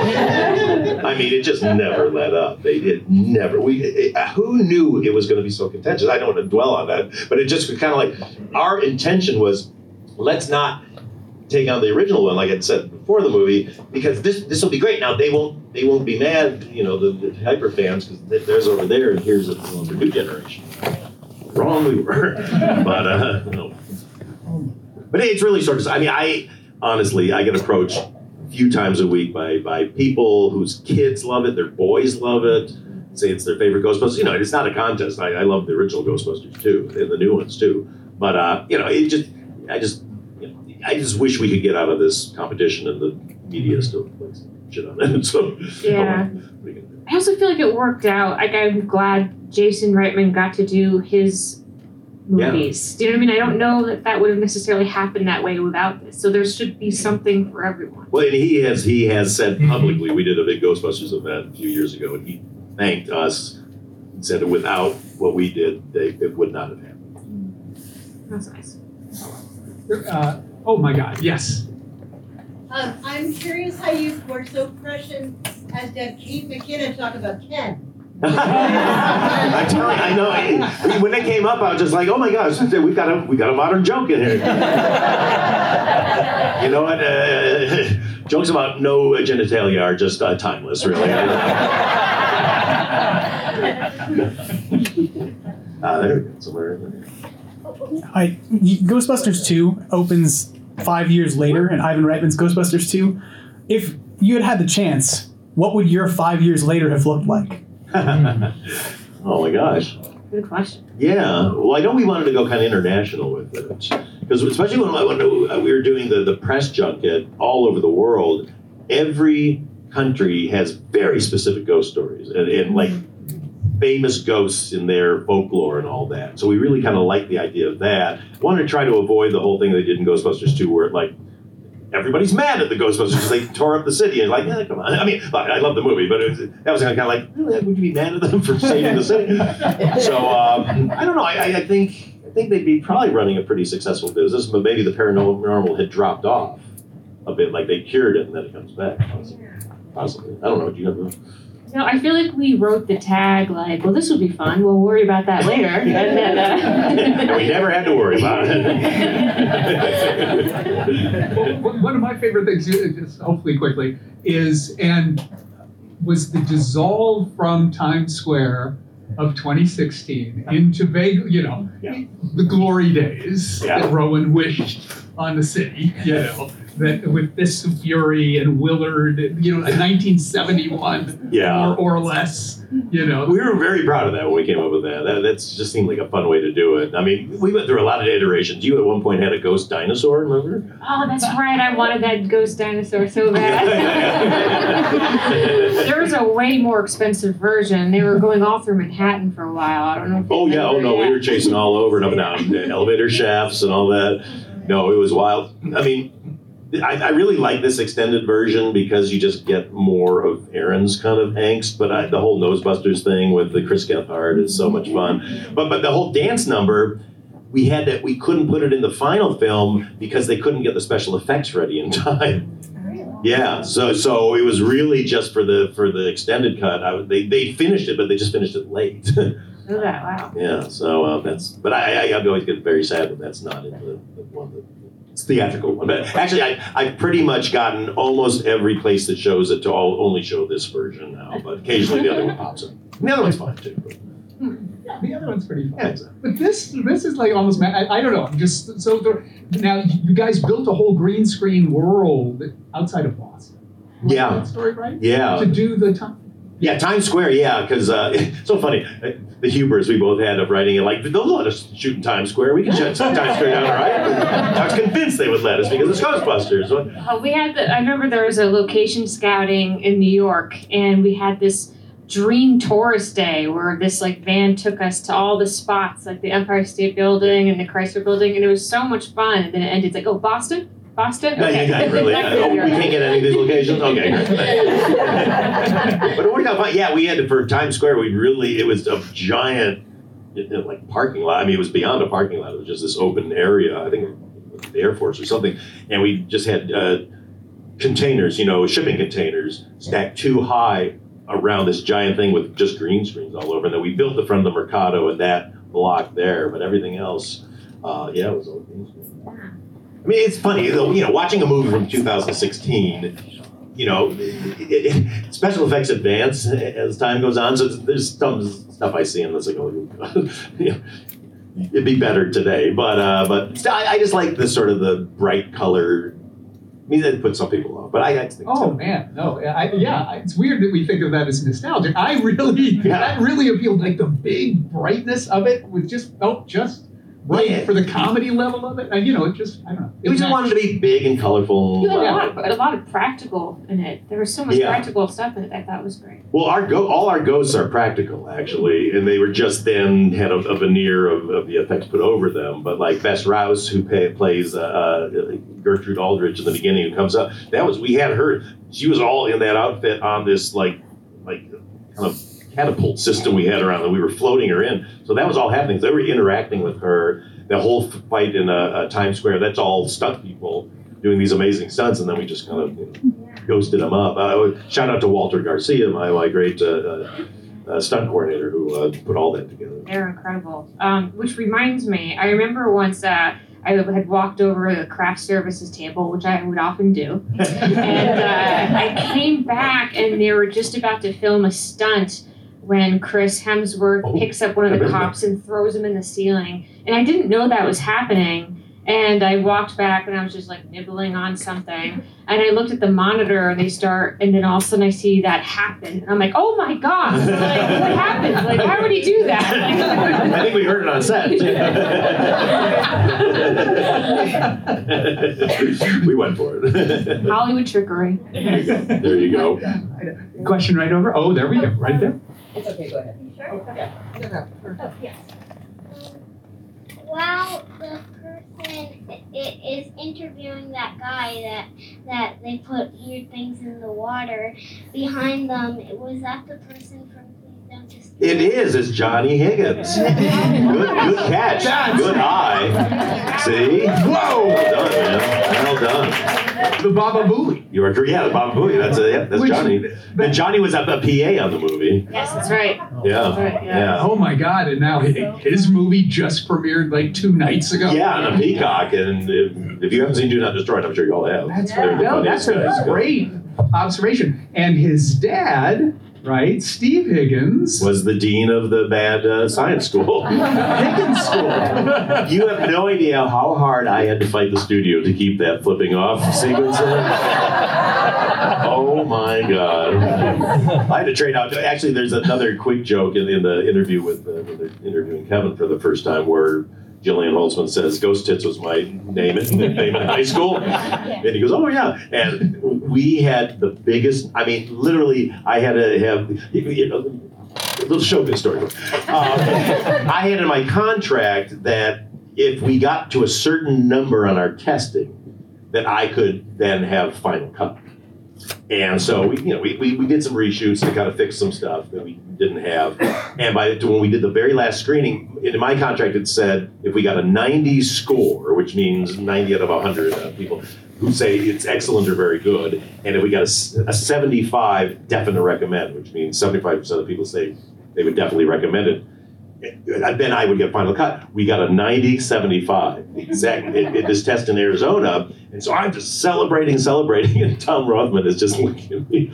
And uh, next thing I, I get called into their office, like, we can't keep the ghost tits joke. We can't keep and the flipping off. We can't because I, I have final cut. I have final cut. And literally, this is when this is so showbiz. Michael Lynton was like the head of Sony. They literally, I had a, a meeting. He flew in to negotiate with me about ghost tits and the flipping thing. And finally, like I sacrificed ghost ghost tits um, to keep the flipping up thing. and then I got us some extra perks for the for the uh, the press tour for everybody. So And then for the extended, you got then I put everything back in for the extended. And you got rights to the spinoff of the TV show Ghost Tits and Bird. Yes. yes, the cops. So well done. Thank you. It's very exciting. Passion project. Yeah, exactly. It'll be- we have uh, Yeah, another Max. one right there. Right there, yes. I'm Pauline Katie. I'm Oh. here with um, Answer the Second Call, which is a fan group of mostly LGBT Are you guys here? I'm Oh. here. Oh my I'm here. gosh. Yep. Oh, you're the But we're best. a fan group of mostly LGBT women who really love this film and have really had our lives changed in a positive way because of this film. So I just wanted to let you know that first of all. Um, but I also wanted to ask, are there any really standout stories from the positive reaction to the film that you guys just like hold close to your heart?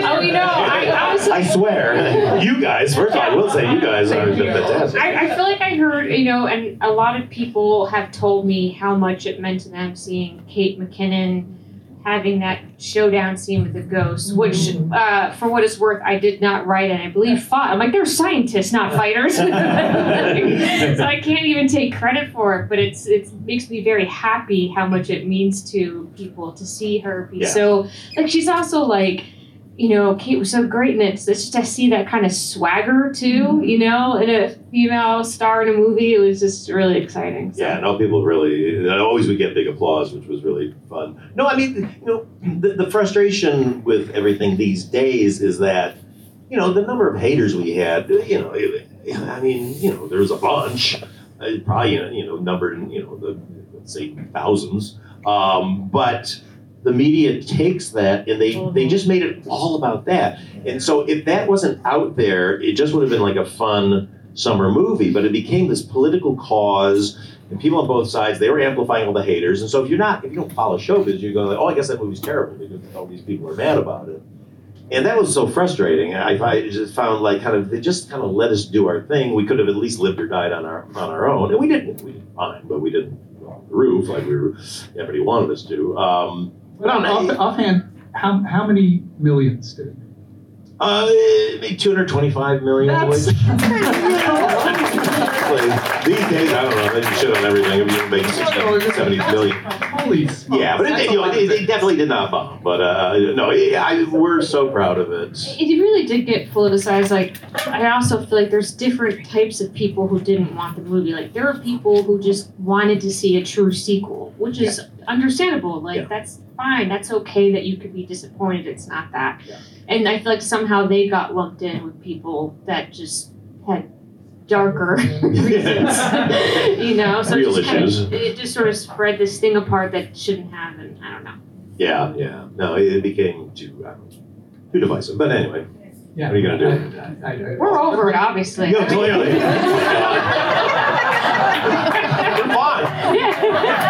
No, you guys in Ghostbusters, you you won. Yes, exactly, exactly. not you know, the Rowans of the world did not win them. Well, that's I, it, it- people read so much stuff into everything in the movie.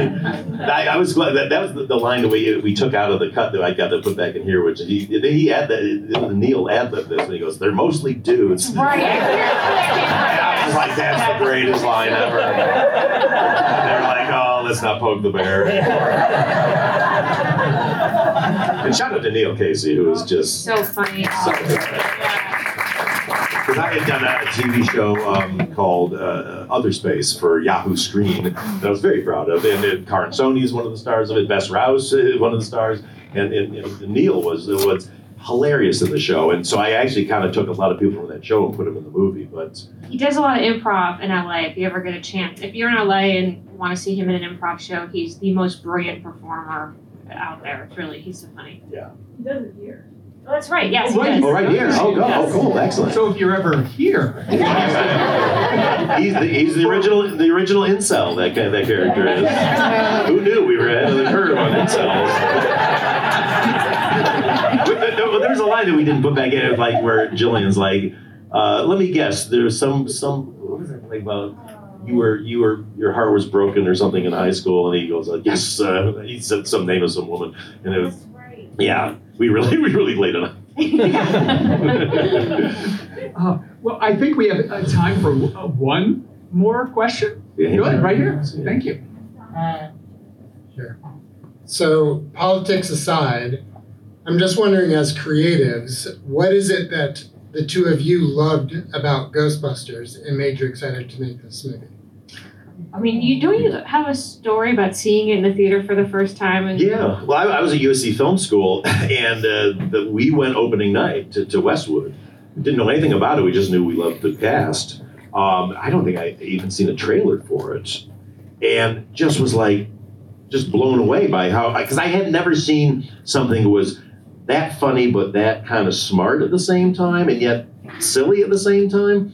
And I mean, I still one of the biggest laughs I've ever heard in the theater when is when Dan Aykroyd's trying not to think of anything, and then they go and they go like, "It's the safe safe off Mark film," and, and they cut to him walking. I mean, the place exploded. And so I think for me, it was always that's why I always kind of was like. If I that was the touchstone, if you could do that. So that's why when Amy planted that seed in my head of like this thing's just sitting there, it just I you know even me, my, my dear wife Lori, and you know, whether you were right or not, she was going like, I don't know if you should do this. I don't know if you take this on this seems dangerous. I know, I, I know, I know, but I think we can do it. I think we can do it. So Uh, for me, um, I always look at that movie as like almost like a magic magical because for me, when I now having like gone through these experiences, like when I see a good movie, I'm like, God damn, they did it. Because like I see how how many things have to come together to make a movie good, and like that movie, just all the different pieces that came together, like Dan Aykroyd's genius, just writing this crazy script, and then you bring in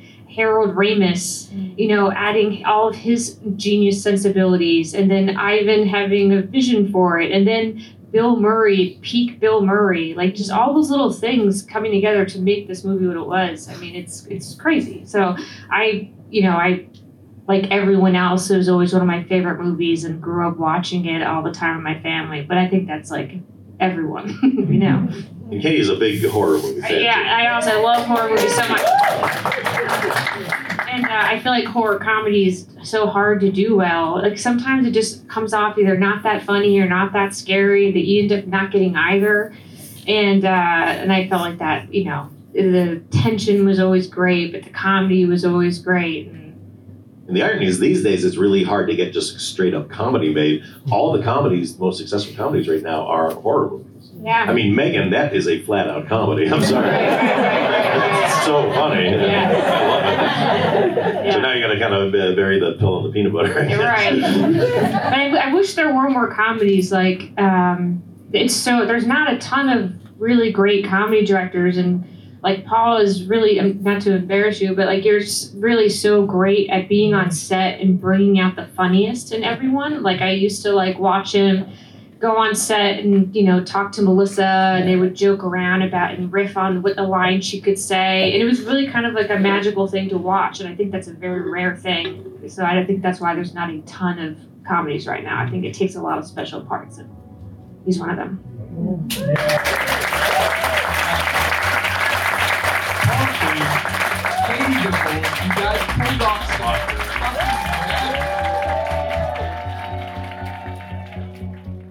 That about wraps things up for Extraplasm this week. I want to say thank you once again to the Good Deed Corps, to Paul Feig, to Katie Dippold, and the amazing people at Dynasty Typewriter for hosting a wonderful event that was an absolute joy to attend and to be able to talk with you about. If you want to find out more about the Good Deed Corps and the important work they do, you can, of course, go to thegooddeedcorps.org uh, and check out their website. And if you want to find out, you know, more about Dynasty Typewriter, if you're in the Los Angeles area, it's an amazing comedy theater that you can go check out. Go to dynastytypewriter.com and find the events calendar because there's always something cool going on there. I also, of course, want to say thank you to Brendan Pearce of Badoochi Studios, who provides our logo, as well as Vaporwave artist Magnavox, whose version of Ghostbusters we use each week as our theme song, and uh, we appreciate. And of course, I want to say thank you to you for listening to the podcast, for being supporters of the show each week, for engaging me uh, and providing me with insights about what you have going on.